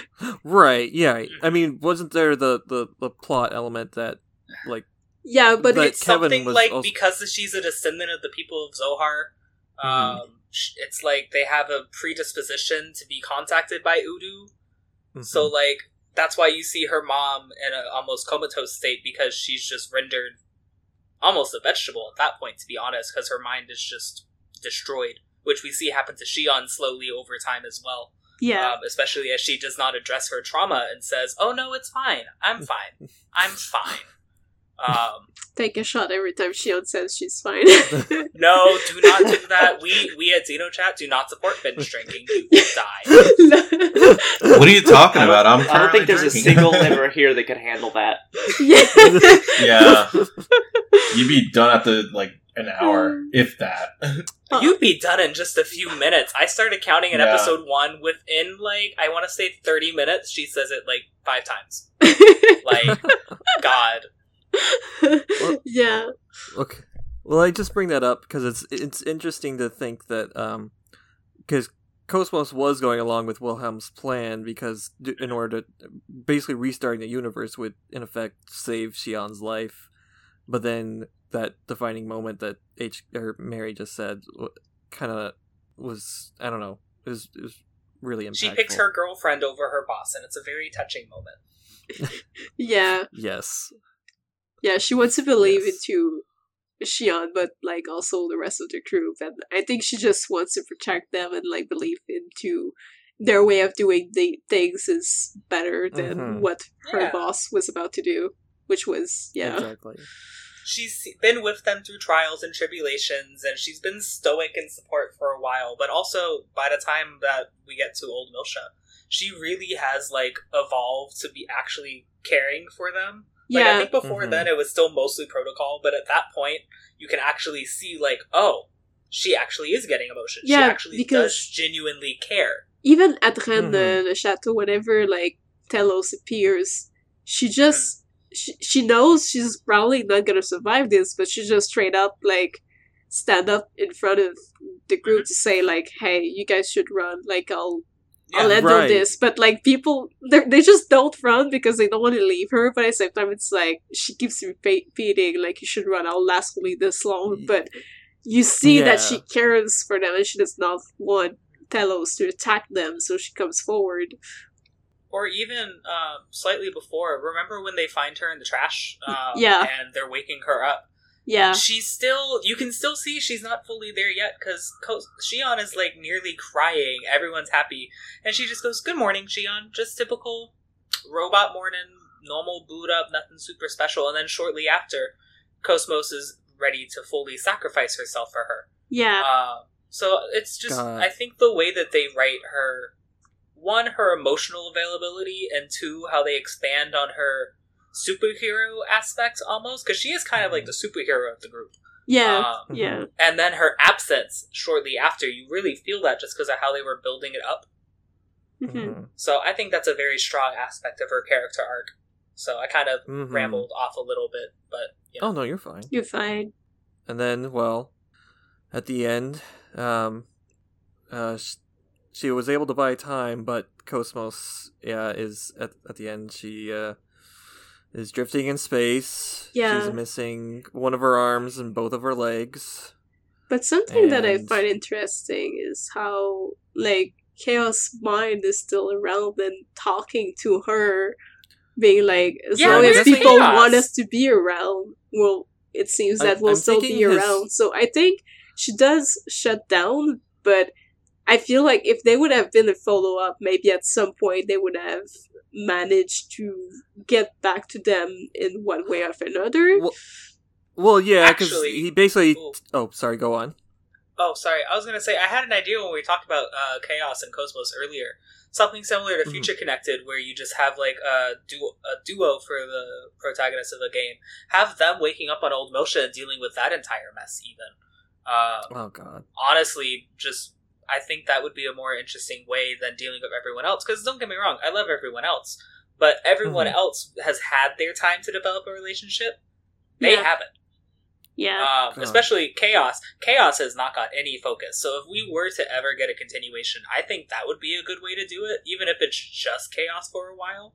Um, especially because chaos kind of deals with a lot more of the metaphysical stuff in Xenosaga, and Yeah. the main Mhm. party they they have to confront that, but they don't necessarily get to actually deal with that. So that would also be a new lens that we'd be able to take. Um, especially with his connections to Nephilim and whatnot. I don't know. I think that would be interesting. Will Yeah. it happen? Probably not. I wish Um, Chaos but- would have gotten more, to be honest, because yeah, it was Yeah, it was too. a foreshadowing tool in a way, but at the same time, like you could see in his eyes that he was sweet, but he was suffering, and it was like it Oh, would have a been lot of pain. It would have been amazing to know more about his perspective on stuff without just it being in the background. But at the same time, his kind of personality was more of the quiet type. He was not the type to lay over his problems over other people or lay over the stuff he knew on other people. He was just like observing and acting when he required to act mostly. Like and well also listening to people who need, needed to talk about their problems but but like i mean i still wish that something would have happened to like show a bit more of chaos uh, background and like his feelings. Like we would see like some snippets here and there but nothing was fully shown to like really come to understand everything he's gone through. So I wish they would have shown more because I really, really love this character. But yeah, I just want Yeah, to well- know about him. Give me information. Same. Don't wait until the end of the game. Chaos. Tell us what's going yeah, on. Yeah, I was gonna say, like, I just love how, like, you get, like, cryptic bullshit all the way up until, like, the final boss room, and then like, you're in the final boss room, and then, like, him and, like, Wilhelm are, like, having, like, a conversation. It's just like, um, what? like, Yeah, that was one of the flaw- few flaws with Xenosaga 3 was that like it was clear that they had to wrap everything up, so they kind of just like we're just like, oh, oh snap, we we didn't uh we, we didn't explain any of this, so here it is. yeah, Literally, he explains everything in like the last major scene after the boss battle. He's like, "Oh well, we're at the end. I guess I'll tell you everything." You're like, "Is that everything?" Yeah. He's like, "Yeah," and you're like, "What about this?" He's like, "No," and disappears. It's kind and of then no just like, chaos? And then, like, they just keep talking, and I'm just like, okay. Mm-hmm. Yeah. It's just like uh, in episode two when he's talking to Wilhelm. It's like I'm not gonna hold it back anymore, and it's just like, well, I'm just gonna And wait then he until the end of episode. yeah. But that game. that's something that I think was very interesting. The the the end of two, where he's just he's just on top of the Durandal, being in space. I'm just like, how? but, but at the same time, it's just it's just so interesting the fact that he just pretty much says like hey i'm not gonna follow what you're doing i'm gonna believe in my friends basically and i think that was kind of really beautiful in a way Yeah. Well, this this is a Cosmos episode, not a Chaos episode. i so know we could. i know but we got sidetracked we will, we will need to have a Chaos episode. Oh, yeah. although we'll need to dig need very deep to get his information well, yeah, unfortunately. But at the end of yeah, Cosmos floating in space, and I'm guessing Chaos's physical body was probably destroyed. yeah i think So it was I was mostly gonna- his consciousness talking to Mhm. cosmos Yeah, I was gonna ask because he's kind of he's in a weird limbo because he's like he is kind of human, but at the same time, we all know that he's like Yeshua, and if we're talking religion, Yeshua kind of exists in a weird metaphysical. yeah he's able to to stand So, in like, space that tells did- you enough Yeah. Did he just like poof out? He's like, "All right, Cosmos, have fun," and just poofed right before she died and went into the upper domain. Like, what happened? Where'd you go? But I, do, Yeah. I just want to know what happened. That's all. I think he's a very Yeah. interesting character with almost no exploration whatsoever. Sadly, Mm. Yeah, I'd and like I- to I had a believe that, that he's still being an, an, an angel guardian to like the rest of the group or something. yeah, and I for think he and Cosmos- Cosmos are both kind of that. Really, Yeah, Hmm. And yeah, I figure like, well, I mean, the the touching thing about the end, um, because basically, I I'm thinking that Cosmos is just basically going to sleep in a way or a, a rest mode or something. But I thought it was kind of beautiful how Chaos is uh, basically tell her to rest well, and Cosmo says goodnight. And it's like the last thing Cosmo says is goodnight, and the first thing she said in the series was good morning. good morning. And I just thought that I thought that was so yeah. a beautiful. You're gonna I thought me that was sad. beautiful. I also really love the Aw. whole plan where uh, Cosmos drift toward a planet, and I'm just like, if they would have continued, would it have started on that planet? So I think I think that's also something interesting to think about. Mm-hmm. Now Cosmos needs to stop napping because we need a remake. Wake up, Cosmos. We up. need you. We need, We need you now more Tell than that to ever. Bandai Namco. Listen, I'm telling you, with the coronavirus and people having to delay games, 2020 is about to be the year of ports. Bring Xenosaga HD. I'll take a simple port. You don't even have to change anything, and I will buy it. It's fine. I'll buy it for everyone if anyone wants. But it's not good enough for Bandai Namco, apparently. Yeah. To be honest, they release anything Xenosaga, I'll buy it. Like, like I'll I'll just like my eyes will just close and reopen, and I will have clicked without realizing that I clicked. That's how fast I'm gonna click on it. Maybe there'll be a collector's version with an, another Mokos, but slightly, God. slightly, Oh, slightly better quality. I would but not fight. I would fight for that collector. We probably I think- would not get a complete soundtrack though. Sad. yeah. Doubtful. Well, let's see. Kind of uh, talked about the big things about Cosmos within the Xenosaga series. Yeah, we kind of Um, went back and forth in two different Oh, that's- directions. That's fine. Oh wait, I do have fine. one last note. We can't forget her Oh. most iconic appearance Uh-huh. in Xenosaga as a kart racer on her motorcycle because she is a badass biker. yeah. And Wait. they never made a racing game. I am still mad about Yeah, that. Yeah, they should have made a racing game. I I mean, Right. even Momo drifts. hmm Yeah, even Momo can drive fast. God, that would have been great. Just a ra- racing game between Cosmos and Momo. That or like And just uh, on- using also maybe some ES kind of racing. Mhm. You can even throw in Skells, Mechon, make it a whole serious thing. I don't care. Let Cosmos Ze- and Momo race. Zen- Xeno Racing, all the Yeah. Xeno games. Oh God. If we can't get a Warriors game, I will take that. Because there are so many mechs that could easily turn into cars, and I am fine with that. yeah. yes. Have a God, metal yeah. face car. That would be hilarious. Sorry, go on. No, no, fine. You're fine. Um. Okay. Um. God, I don't know what it. Because we kind of touched on a bunch of different things yeah. that we have. Um. What did you guys think of um Cosmos' voice acting, either Japanese or English? I love her. I am so sad that she's no longer voice acting, and I actually thought it was her in two for the longest time. Um, but Bridget Hoffman does a very, very good job, honestly. Oh my God, yes, I love Bridget Hoffman, the best of Cosmos voices. Yeah, same here. And she, I mentioned that Scream earlier. She does a very good job distinguishing between like the cold roboticness of Cosmos and the more Mhm. human side of Mary. There's a very good dichotomy going on between Yeah. those. Yeah, she did a good job.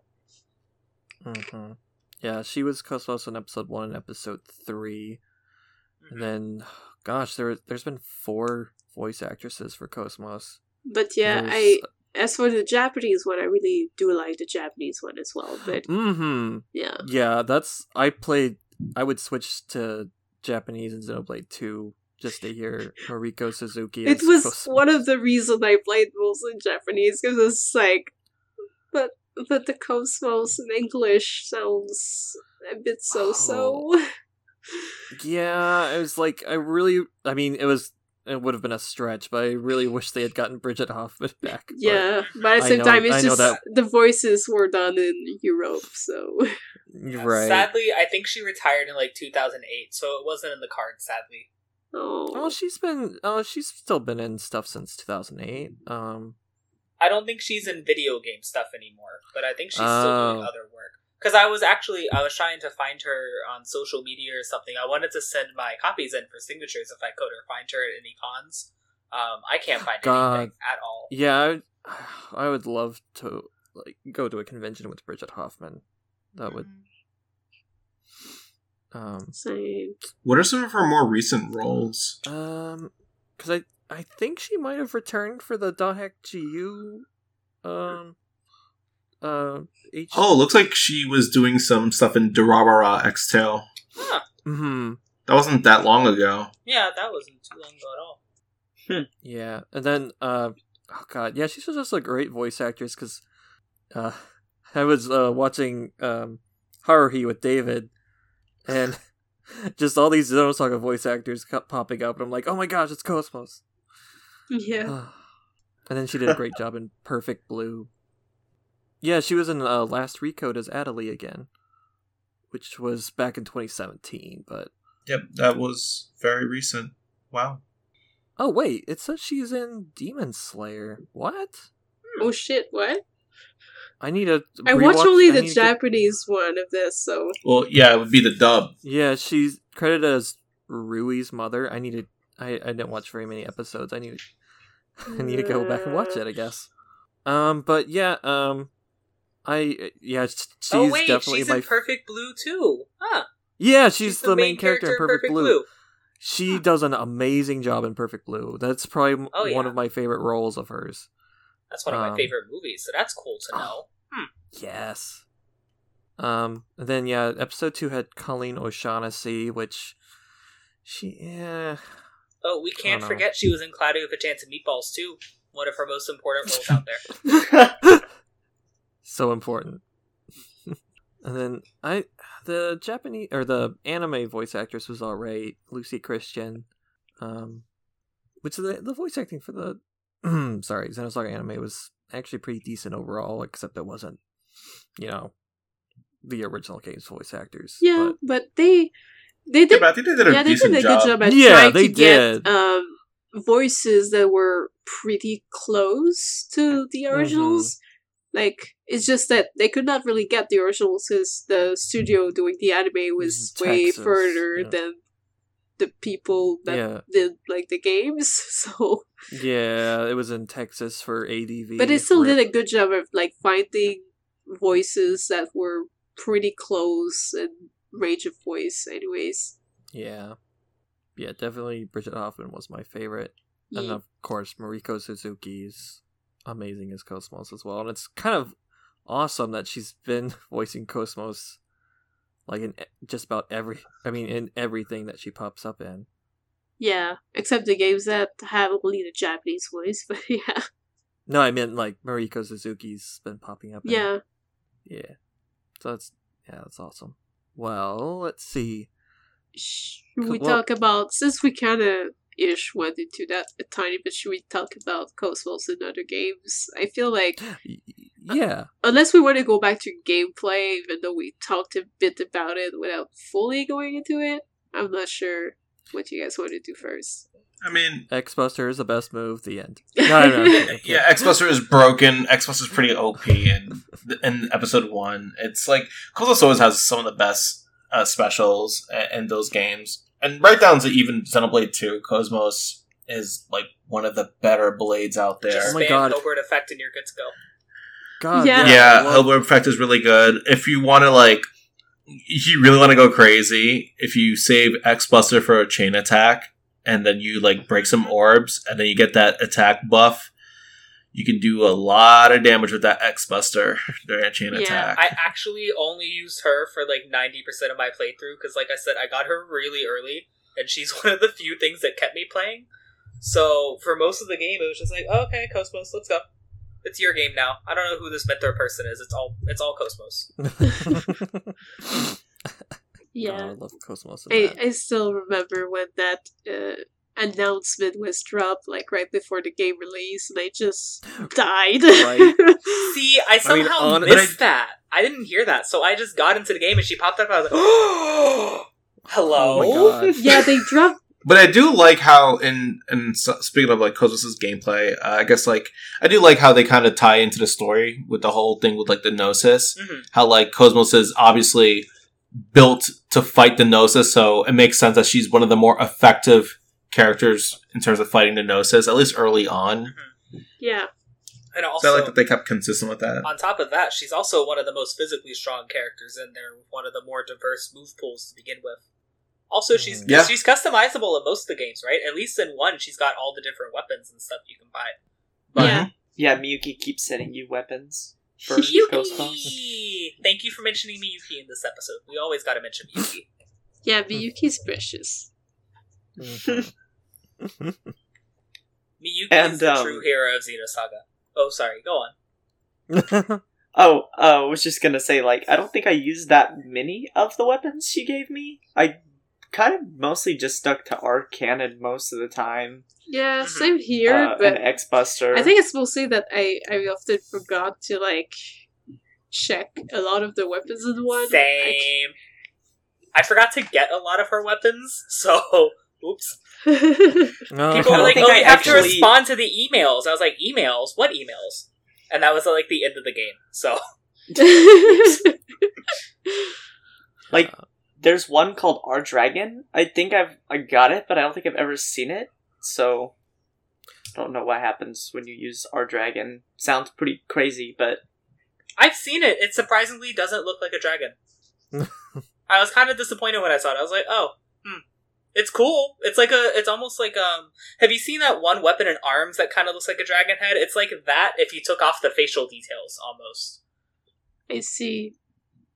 Well, I mentioned before, my favorite weapon was the scythe. the scythe was really Yeah, cool. the scythe Yeah. is cool, and the scythe is technically considered, I think, as one of her canons in a way because Mhm. there's even like an official work where she has a scythe that the, um, the you know the the sort of thing they show in the vision of like if Cosmos was was had a certain equipment to like destroy a whole planet, like use in the Mhm. future. I don't remember Yeah. how they call that equipment, but The like tertiary weapon system. yeah, they're that they they have an art with her having that with the site, and it's really cool.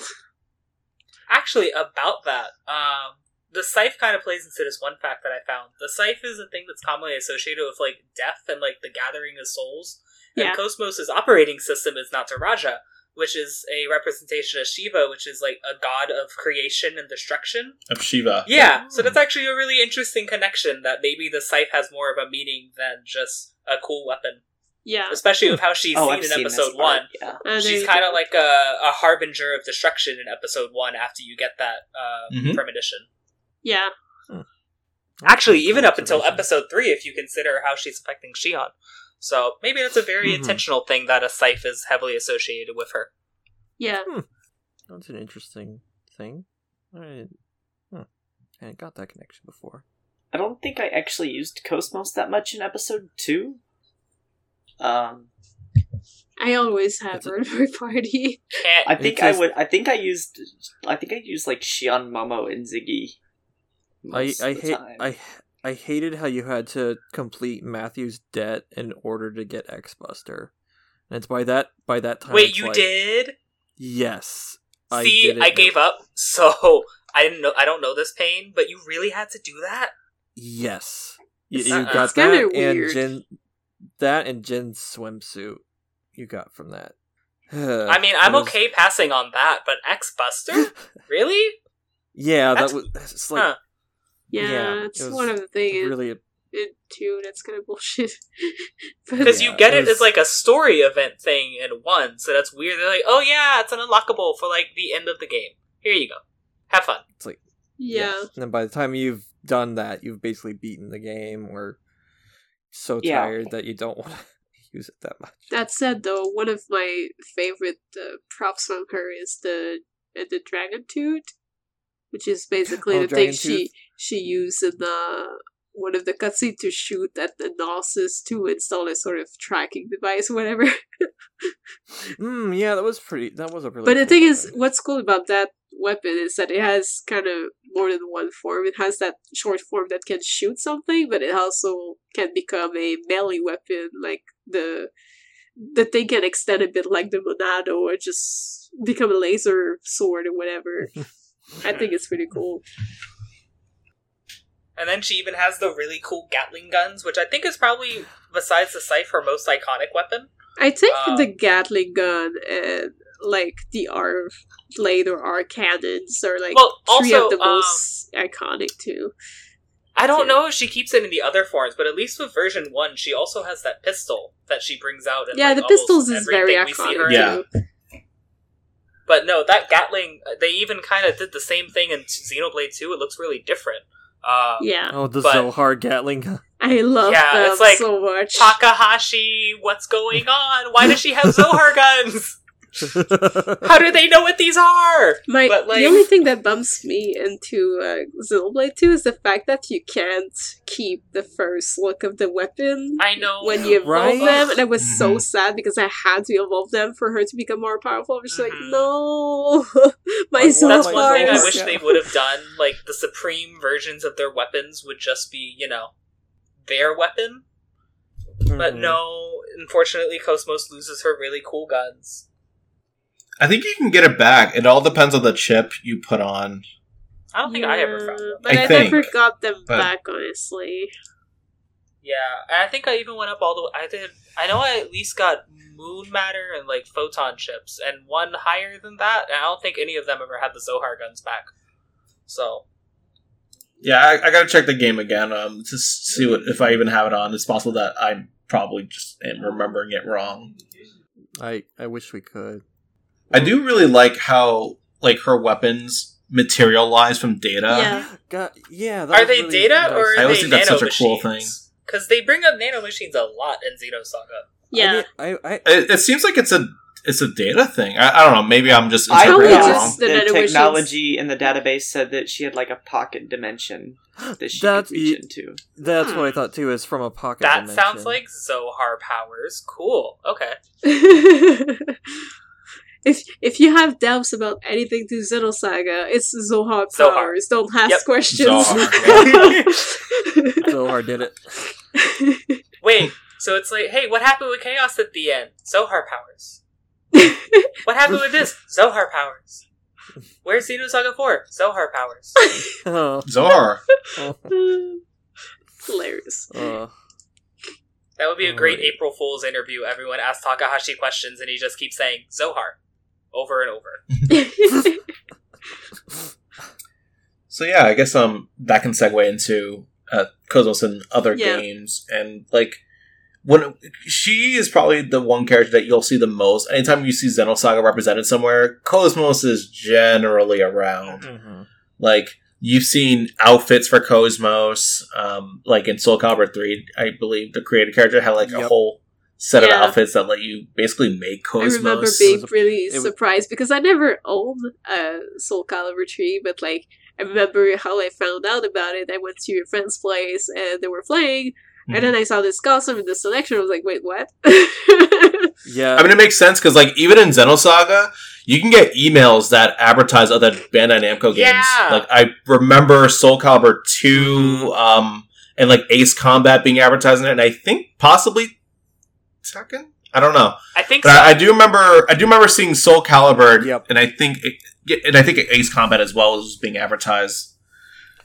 yeah. So yeah, like that's that's pretty cool. I know um in Tales of Vesperia, Yeah. I believe, Judith has a Cosmos outfit. hmm She was in it ninety percent of the game for me.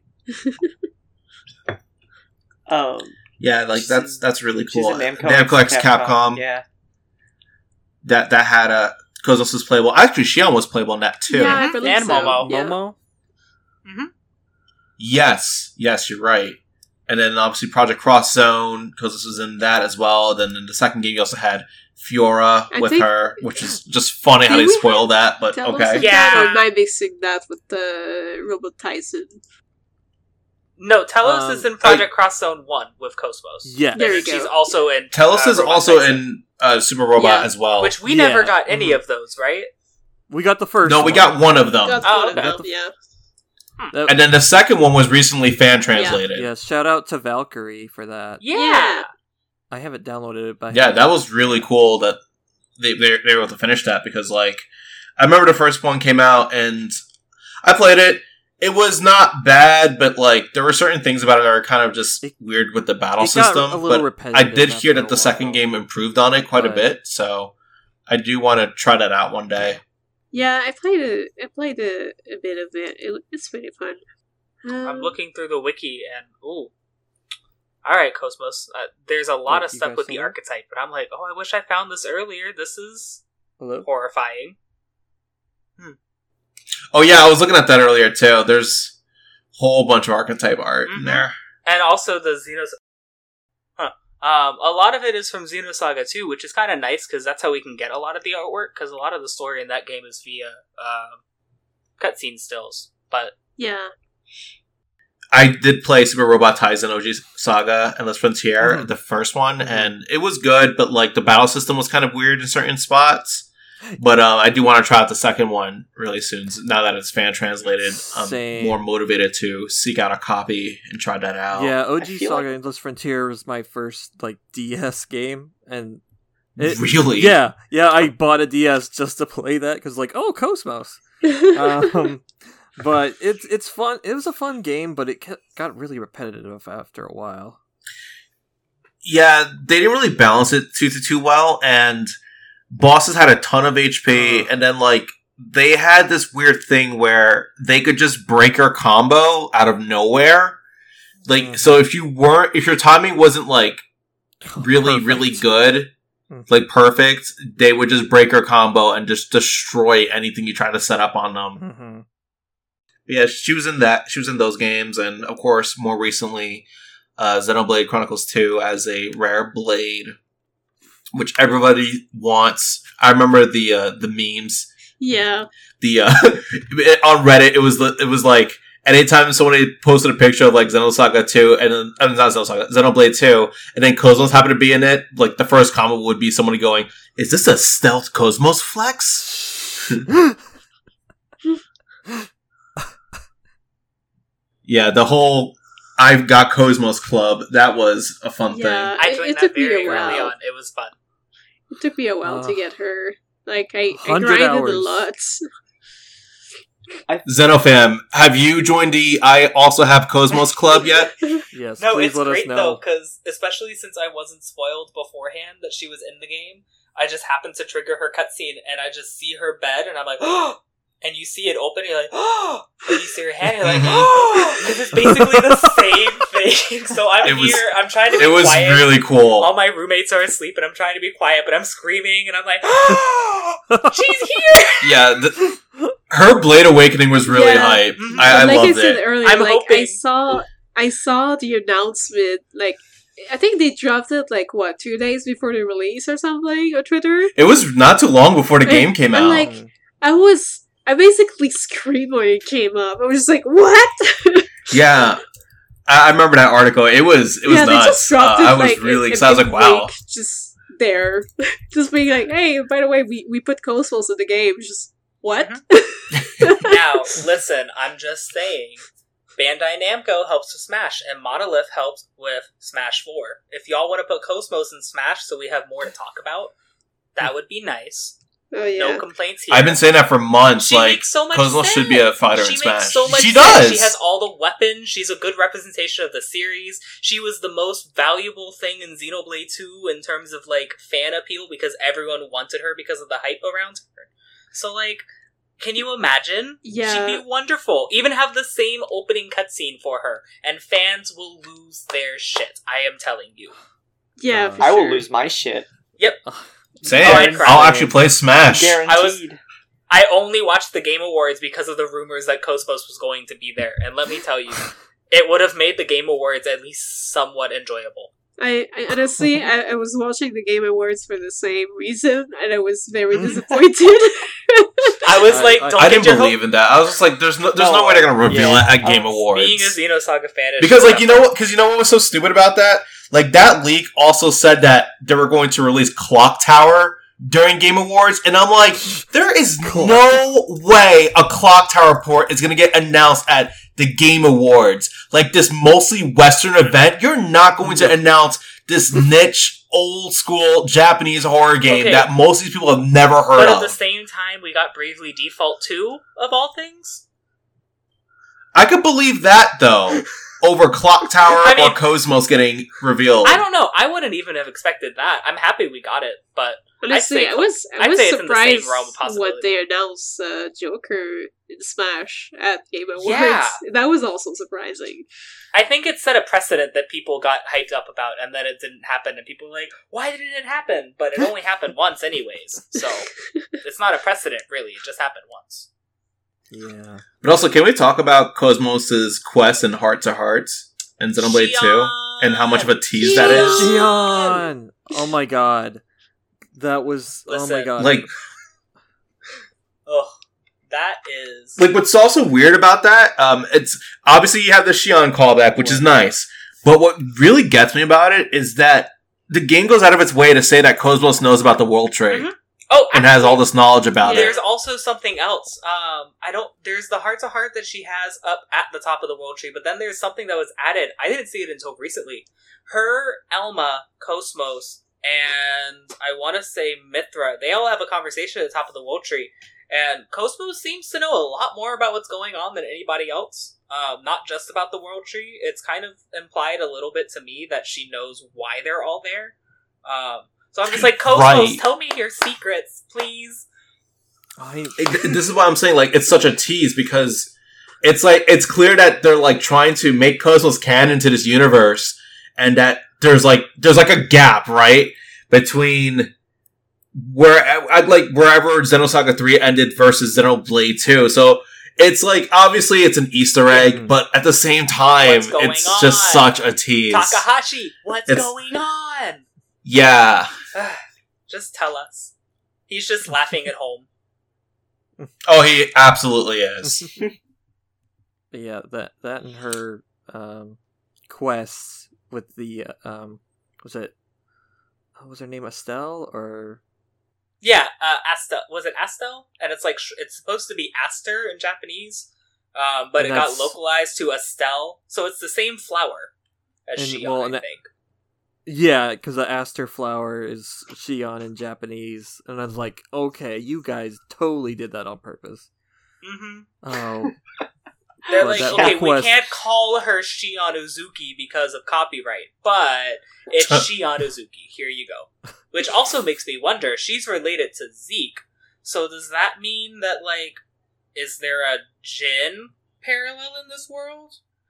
Are there parallels of her I'm not parents? in sure, this world? but- How far does it go? I'm not sure, but I mean, they they like doing that stuff, and that's what we mm-hmm. like about them, right? yeah, we That- that live whole to see those cameos happen. yeah. That quest was big Xenosaga vibes, and I loved every second of it. yes.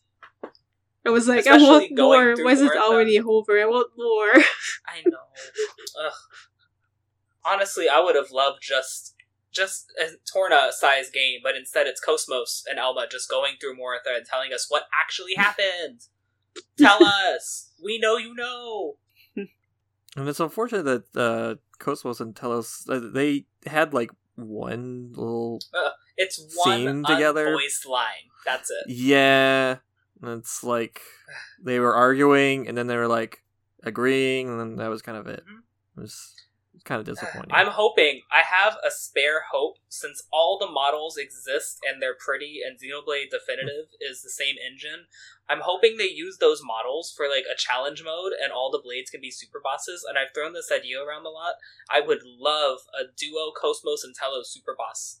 It oh would my be god! So Ooh. nice. Have That- them like fighting Ooh. each That other, sounds- shooting that off sounds D Teneritas around each other.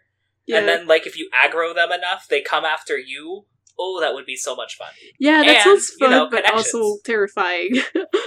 I know. But Cosmos. yes. Cosmos. Ugh. but no, it's I'm I don't know. I hope that we see her and I think it's a very easy use of assets for content, but do I expect it? No. Not at all. no. Unfortunately, this may be the last we see of Cosmos for a while if she doesn't come to Smash. yeah, Well, at least she Yeah, I was gonna say I didn't through really have that big of an interest in the other games she appeared in. Yeah. Like Um, Xenoblade Two was like the first one I think that I actually like. I wasn't that interested in Xenoblade Two when it was announced, but then when they announced that Cosmos was going to be in, it, I was like, I have to buy it now. No, I, I bought. Xenoblade 2 because I was like, well, I like Xenoblade 1, and I was apprehensive for months, and then Cosmos was in it, and I only found out through gameplay, and I was like, okay, now I won't put this game down. And then I put the game down for a month in Chapter 4. But it's all, Cosmos was the one thing that pulled me through the entire game, so honestly, Yeah. I think Cosmos is the main reason I like Xenoblade 2, which is kind of a shallow reason now that I think about it. Um, but she she opened the she opened my eyes so I could see all the good past what I was having issues with. So thank you, Yeah. Cosmos.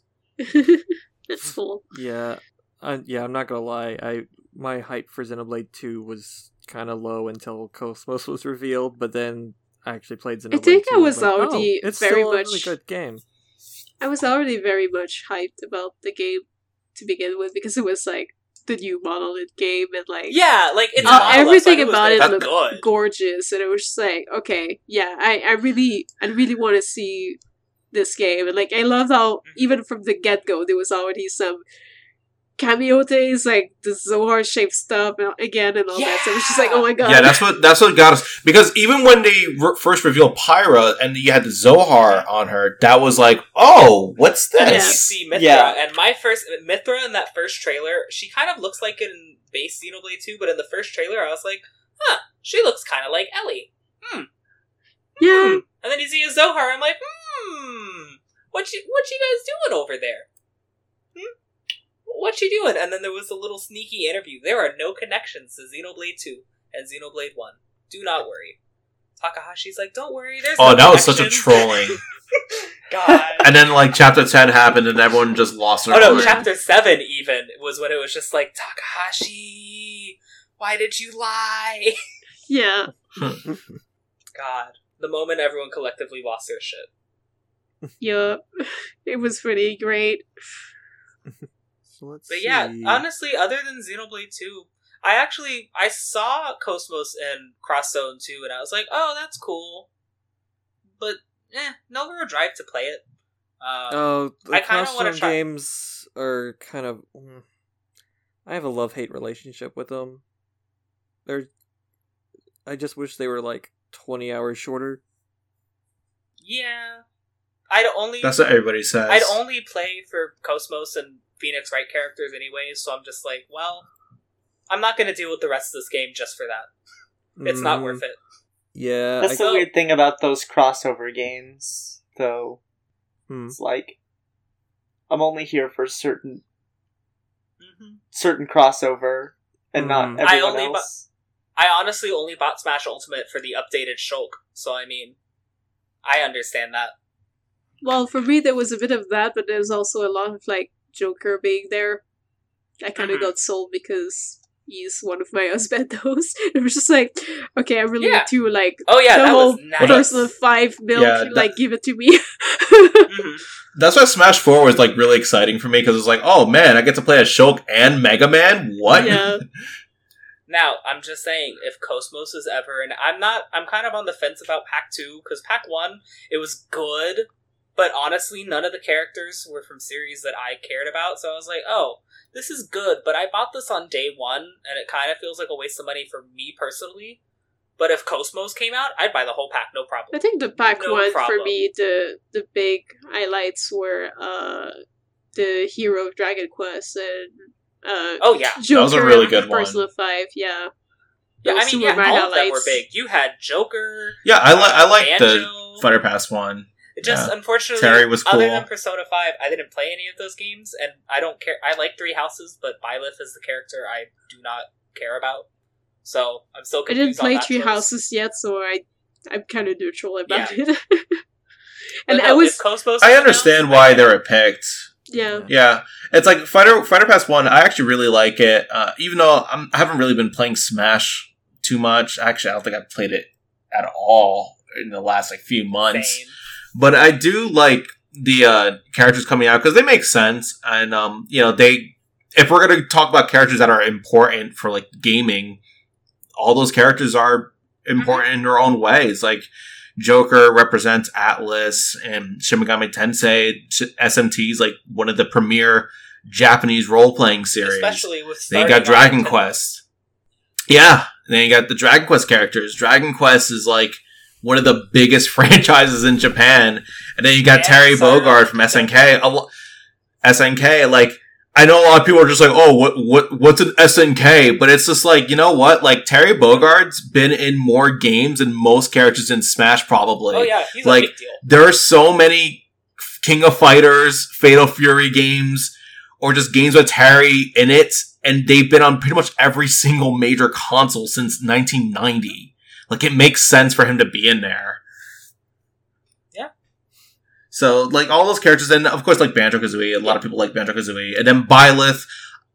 Again, like you could you could argue that Byleth was a boring pick, but at the same time, though, just going by like my Twitter feed, ever since Three Houses came out, people would not shut up about Byleth and how much they like them, how much they like the female Byleth, how much they like the male Byleth, doing fan art of them, cosplaying them. I'm seeing that all the time ever since Three Houses came out. So when they so when they got announced and like and, and people were just like, oh, why did they get announced? It's like because you guys wouldn't shut up about them for months. Yep. Like Oh, I blame the that's fans. why they're in this game. I just same Yeah, time, I don't think it's so much of a boring character in a way because they did do a very interesting gameplay mechanic with Oh them. yeah, they So, saved it with yeah. the multiple. Yeah, the gameplay looks really interesting with Yeah. If it wasn't for that, I'd honestly be. th- That's like the one saving grace of the DLC pack is they did a Fire Emblem character that doesn't just use a sword. Yeah. So Yeah. I'm like, okay, that automatically makes you much better.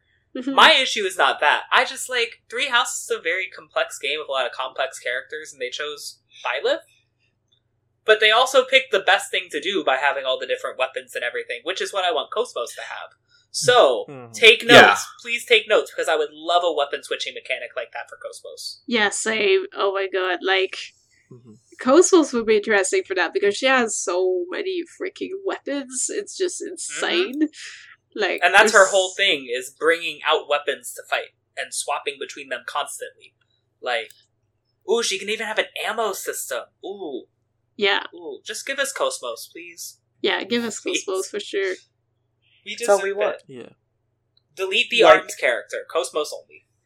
I think the only other game that I wanted to play that I never got to was Namco X Capcom. Mm-hmm. Was that Um, one dubbed in English? I don't No, think it- it, was I released. I believe it got a fan Oh, translation. did it? Yeah. Yeah, I think it might have. Ooh, The opening like is really cool though because it has like an animated version cool. of Cosmos. It's got uh, her with her Gatling guns and it's got her waking up in space. Yeah, I always really liked the opening of that game because of Oh, the is it Cosmos stuff that was in Xenosaga it. 3? Uh, I don't No, I think, think so. I think it well was. I think it was like maybe before. 2004 or something. Oh, okay. Mhm. So it's interesting they use that motif of her floating in space. Hmm. Just fun to think about. Sorry, go on. no, you're fine. Yeah, Uh, But but yeah, um, I, I I never got to play it, but I always wanted to. I will say that render of Cosmos for a Namco X Capcom is one of my favorite pictures of Cosmos. Hmm, that is a really good picture of her. It looks gorgeous. I also played uh, the Baten Kaitos games, which Cosmos was. I mean, besides the Moko- Mokos uh, art, she was there was a Cosmos card in Baten Kaitos because it's a card-based RPG. Um, but her card was a little anticlimactic because it literally does nothing in the game. It's just there to collect, and Well, can't win them all. Yeah, yeah. It was just. It, I guess it was just a fun little Easter egg, but I, I got it and I was like, oh, what does it do? It was like, nope, it does nothing. See, and this is why Cosmos needs to be a super boss in Xenoblade Definitive Edition. It's what she deserves. She deserves to be a super boss in every game she comes in. Oh, that's. Oh, I guess I guess Momo is in Namco X Capcom. Yeah, Yeah, yeah. Uh, she on she's, having, she's just vibing. She's having a good time. And yeah, Actually, Momo there's both- another thing. I do like how I do like how Momo sometimes does have a rogue appearance in some cases. Yeah, because she's also in the second Super Robot Taisen OG Saga Endless Frontier game, right? yeah. She's also in, according to the wiki, she's in a game called Venus and Braves for the PS2, which Oh. Uh, I don't I'm think that not game got- entirely sure what this is. Mm-mm, I- it did it. I I don't. It think was re-released translated. on. No, it was re-released on PSP in Japan in 2011, but it never got a localization. But I can't. What's it called? It's Uh, called Venus Venus, and and, Braves? Braves. But yeah, I, I can't even get any detail. It just says on the wiki she appeared in the game. That's all that you actually Yeah. get in there. Yeah, Cosmos. hmm Interesting. Well, it looks like there might have been some other Namco characters in here too. Like I'm seeing pictures of like Tails characters in here. That's cool. So this might have been like a small crossover. Crossover Namco with something else or whatever. It kind of seems to be its own thing, but maybe there's a lot of crossover elements. But Oh, even the wiki doesn't have a lot of details, so who knows? Well, then again, like Namco is kind of big on doing sort of crossovers things. Mhm. Like even within the Tales of, there's a lot of like crossover Tales of games that don't come Mhm. here that they release like daily Yeah. over in Japan. So They're very good at acknowledging their past. I like that. Just acknowledge it by giving us a remake. Give it to us. Yeah, but that's the thing with Namco. Like they they like to put nods to their older games, but not necessarily re-release yeah, them. That's why if you ever like play like Namco X Capcom or Project Cross Zone, you'll just see all these IPs that haven't received a new game in like twenty plus years. Yeah. Even if we just just make it available on the eShop, I'll buy the exact same game. The exact same copy of Xenosaga. Just let me play it digitally on my Switch. That's all I want. Honestly, It just can even be the same aspect ratio. just I a don't care. port to work on the new technology would be awesome because Mhm. that's the, the other thing is that whenever you try to load uh, an old PS2 games on a new TV, it's kind of like a Mhm. challenge to make it look good. Yep.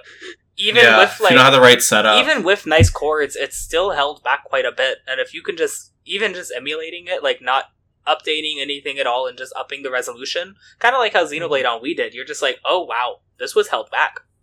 yeah. Like it doesn't need a lot in the visuals department. Just let me play. Let me play the game, please, please. Yeah. I'll give you anything you want, Monolith. yeah, but at this point, it's not so much of Monolith, it's more Namco. That's the other issue. Yep. At least it's more likely than a Xenogears remake. Uh, I think I would say Xenogears would Honestly, have a higher I chance would- because Square goes back a lot more to their old games, while Namco just ignores That is them. true. I could definitely see a Xenogears port happening soon. Really? Like not like a remake or anything, but like just a digital re-release. I could definitely see Square doing one of those But- very soon, like the way they've been doing those Final Fantasy Yeah. Do you think it would Yeah. actually be on Switch? I would hope so because Xeno's on Switch now. Mhm. But do you think they I could see them doing it on Switch. Mhm. I could, I could see Yeah, them doing same. it. Hopefully one day. Well, fingers crossed. I would love Yeah. to be able to play it on a Fingers handheld crossed. system that I own, and then I can. Yeah, finally I, I use could the see them doing it. I guess. I mean, we've kind of already talked about figurines because Cosmos is the queen of the figurines of the Xenosaga series. Yeah. Um, um. Well, there was one thing that I've been I've always wondered about. Um, do you guys remember that um bust of Cosmos that was at I think it was either Wonderfest or something like that. It was uh version four Cosmos. Uh, what was it? The the bust of Cosmos. Uh, It was at Hmm, I like don't know what you're talking about. It talking was like about. at Wonderfest. It was, it was like huge. Cause Oh uh, wait, oh wait, I think I f- might have found yeah, it. because Choco uh, supervised it, and uh, they put, he put out a Oh. emission. Was it that? Okay, Yeah, it was that's from, uh, cool. Actually, hold on. I think I found another version that's like colored. yeah, it's, Yeah, I think this is what Tyler's talking Oh, about. yeah, yes, that. that is that is it. That is it. Yeah, That because, is- I bet that cost a pretty penny. Yeah, I, I, they like showed that off, and then I heard nothing else about it. So I'm like, are are we going to be able to buy that, or is that just? it kinda- might be Yeah, just a one-time thing. Like some figures sometimes never get released, and it's just a one-time thing mm-hmm. in an event or something, which is Well, I'm sad. hoping. I hope Monolith has it Oh, like on display in their office or something because that would be. I'm sorry. I know we moved on to figures, but we forgot one very important crossover. Cosmos was in a baseball game with Shion. What the fuck? Yeah, Bandai has like um they have like a baseball game, and Cosmos and Shion are there as a duo. Oh, you know, I saw that on Google and I thought that was fan No, art. that's legit. That's an actual thing.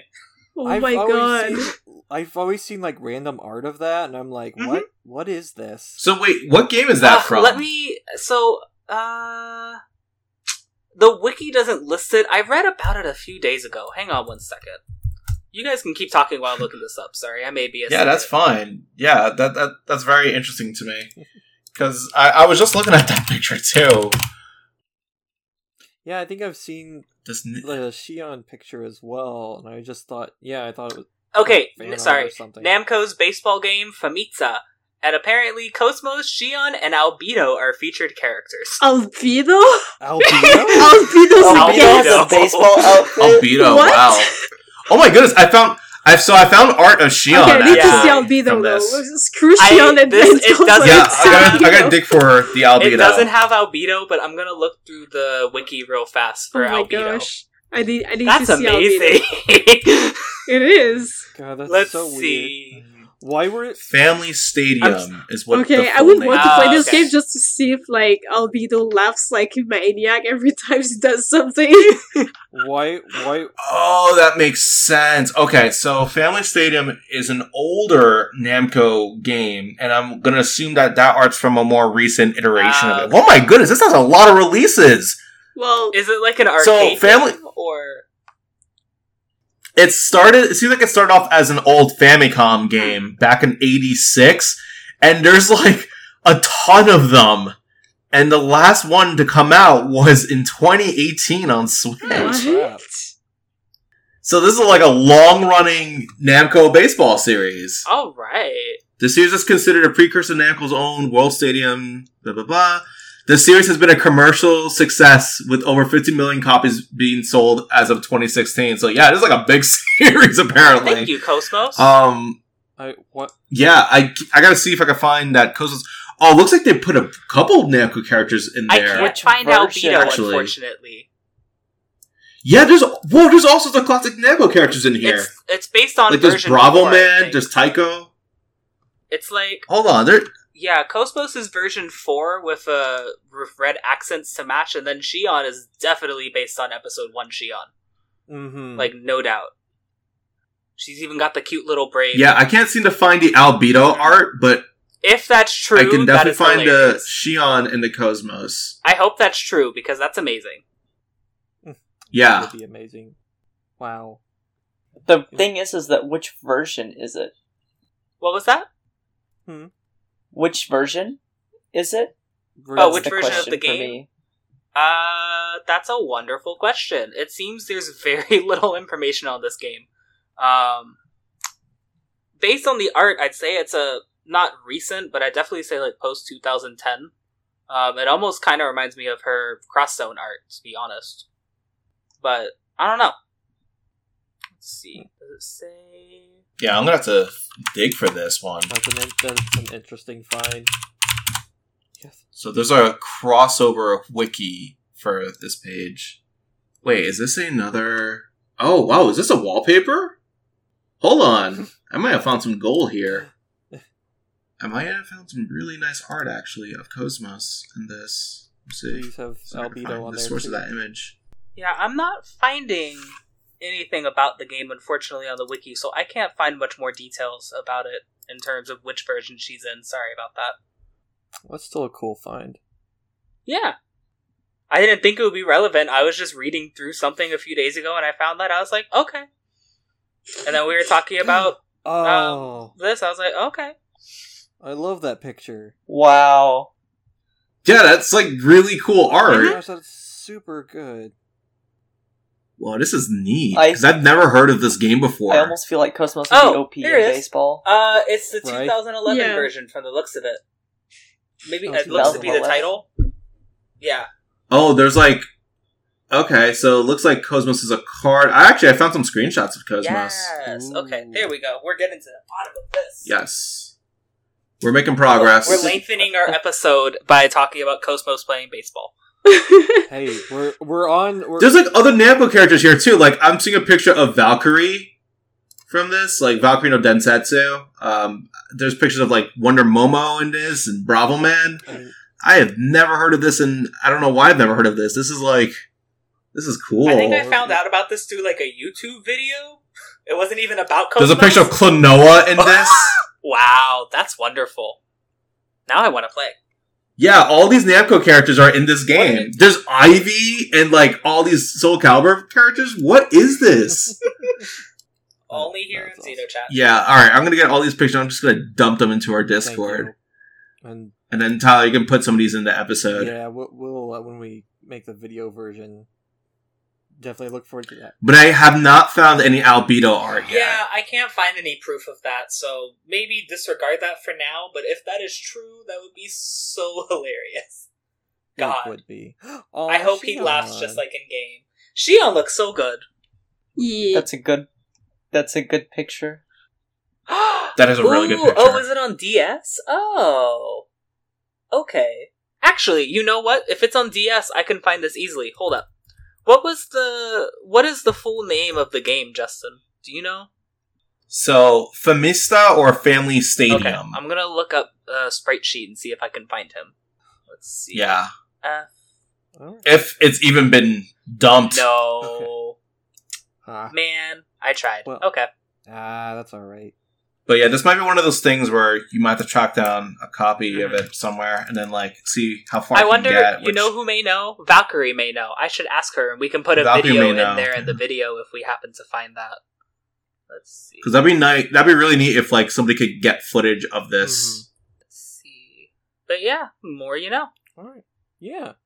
Well, I think this might be a good stopping point, unless there's any like specific figurines or anything that we No. haven't really kind of talked about. I think it's good. I think that's it. All right.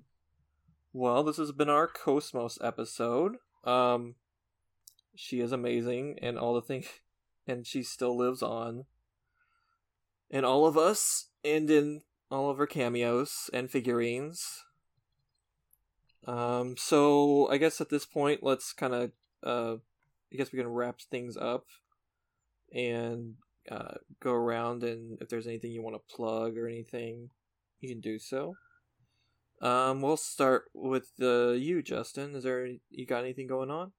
No, not really. Uh, just kind of business as usual. Finishing up some projects, trying to play some other games. I just beat Resident Evil 3, Oh, the remake, and I enjoyed it. It was really fun. It's different than the original, but I do think that they did a pretty decent job. okay, because that was one, like one of my favorite Resident Evils uh, growing up. So that's that's good to hear. It's going to be different. They changed quite a bit, but I don't necessarily think all the changes were for the worse. I heard it was also short. Is that true or I mean, it took me about eight Oh. hours to Oh, finish that's a it. decent amount? Yeah. You could definitely do it in a lot less time. Like, there's people who I think beat it in a little over an hour. Oh God, So there's definitely ways where you can just breeze through it, but like the pacing is great. Like it just keeps you moving. So that's really good. that's, That's good. cool. Okay. Um, uh, Mary, what do you got going on? Um, nothing much considering all the conventions are being cancelled. So it's just like Uh, just staying in wait. And I currently don't work at the moment either, so I'm just at home playing games and mostly a lot of Animal Crossing with you guys. Animal Crossing. yeah. That's pretty much it. All right. Uh, how about you, David? Basically in the same boat. I've just been like hanging out. I've been like playing Animal Crossing, trying to get blue roses for like the past couple of days. So Oh, how goes your blue But- rose hunt? I've got like every color except for blue. So I'm a little sad about it, but Oh, soon, soon. soon. Hopefully soon um, we get some like solid information on how to actually get these hybrids because everyone's freaking out about like what's actually right. Oh yeah, all the guides out there have been wrong. Like I've gotten, I've gotten like black flowers from flowers that people said that I couldn't get black flowers from. So, like this is false. but yeah, all I'll right, figure it uh, out. Yeah, you'll you'll get it. Um, Chris, is there any like projects or social media or anything like that you'd like to share? No, I have nothing going on with this quarantine. I've just been dumping 200 plus hours into Animal Crossing. Oh. No, well, I, I, I guess I'm in the same boat. I'm not working either at the moment, and I've been yeah hanging out with you guys in Animal Crossing and writing articles here and there. But uh, yeah, I haven't really been doing too much myself. Yeah. Also, uh, started Persona 5 Royal. I forgot to mention that, but I did get the Oh, collector yeah. edition Friday, and it was just like. Nice. I'm still salty Alright. that's not on Switch, but yeah. All right. I'm Um, just I'm just saving up for Final Fantasy VII. It's coming soon, so Oh yeah, yeah, that looks really good.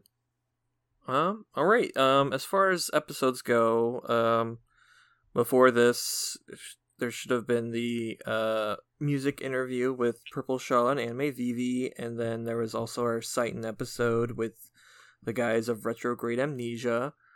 Um, as far as future episodes go, um, um, I know we want to do that Zeno Cafe episode sometime soon, but other than that, I don't think we have much on the docket.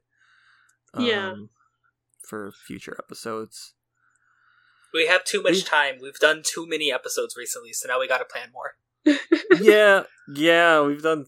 This is our third week in a row with recording Yeah. episodes, so I have three episodes to edit now. So I, I think we should probably take a little break Yeah. until I can Yeah. get some of this edited. Take a breather. We got time. We have plenty of time. yeah, that's all we got right now is plenty of time. um, but yeah, uh, thanks everyone for listening, and thanks to all you guys, especially Chris, uh, for uh, joining me tonight. yeah, Um, no so- problem. Yeah, and definitely would love you to come back if. Oh for yeah, episode. definitely. I'd be down. Awesome. All right. Well, yeah. Thanks again, uh, Xenofam, for listening, and have a good night. Good night. night. All right, take care. My external appearance is down 5%. Shion, I need to be cleaned.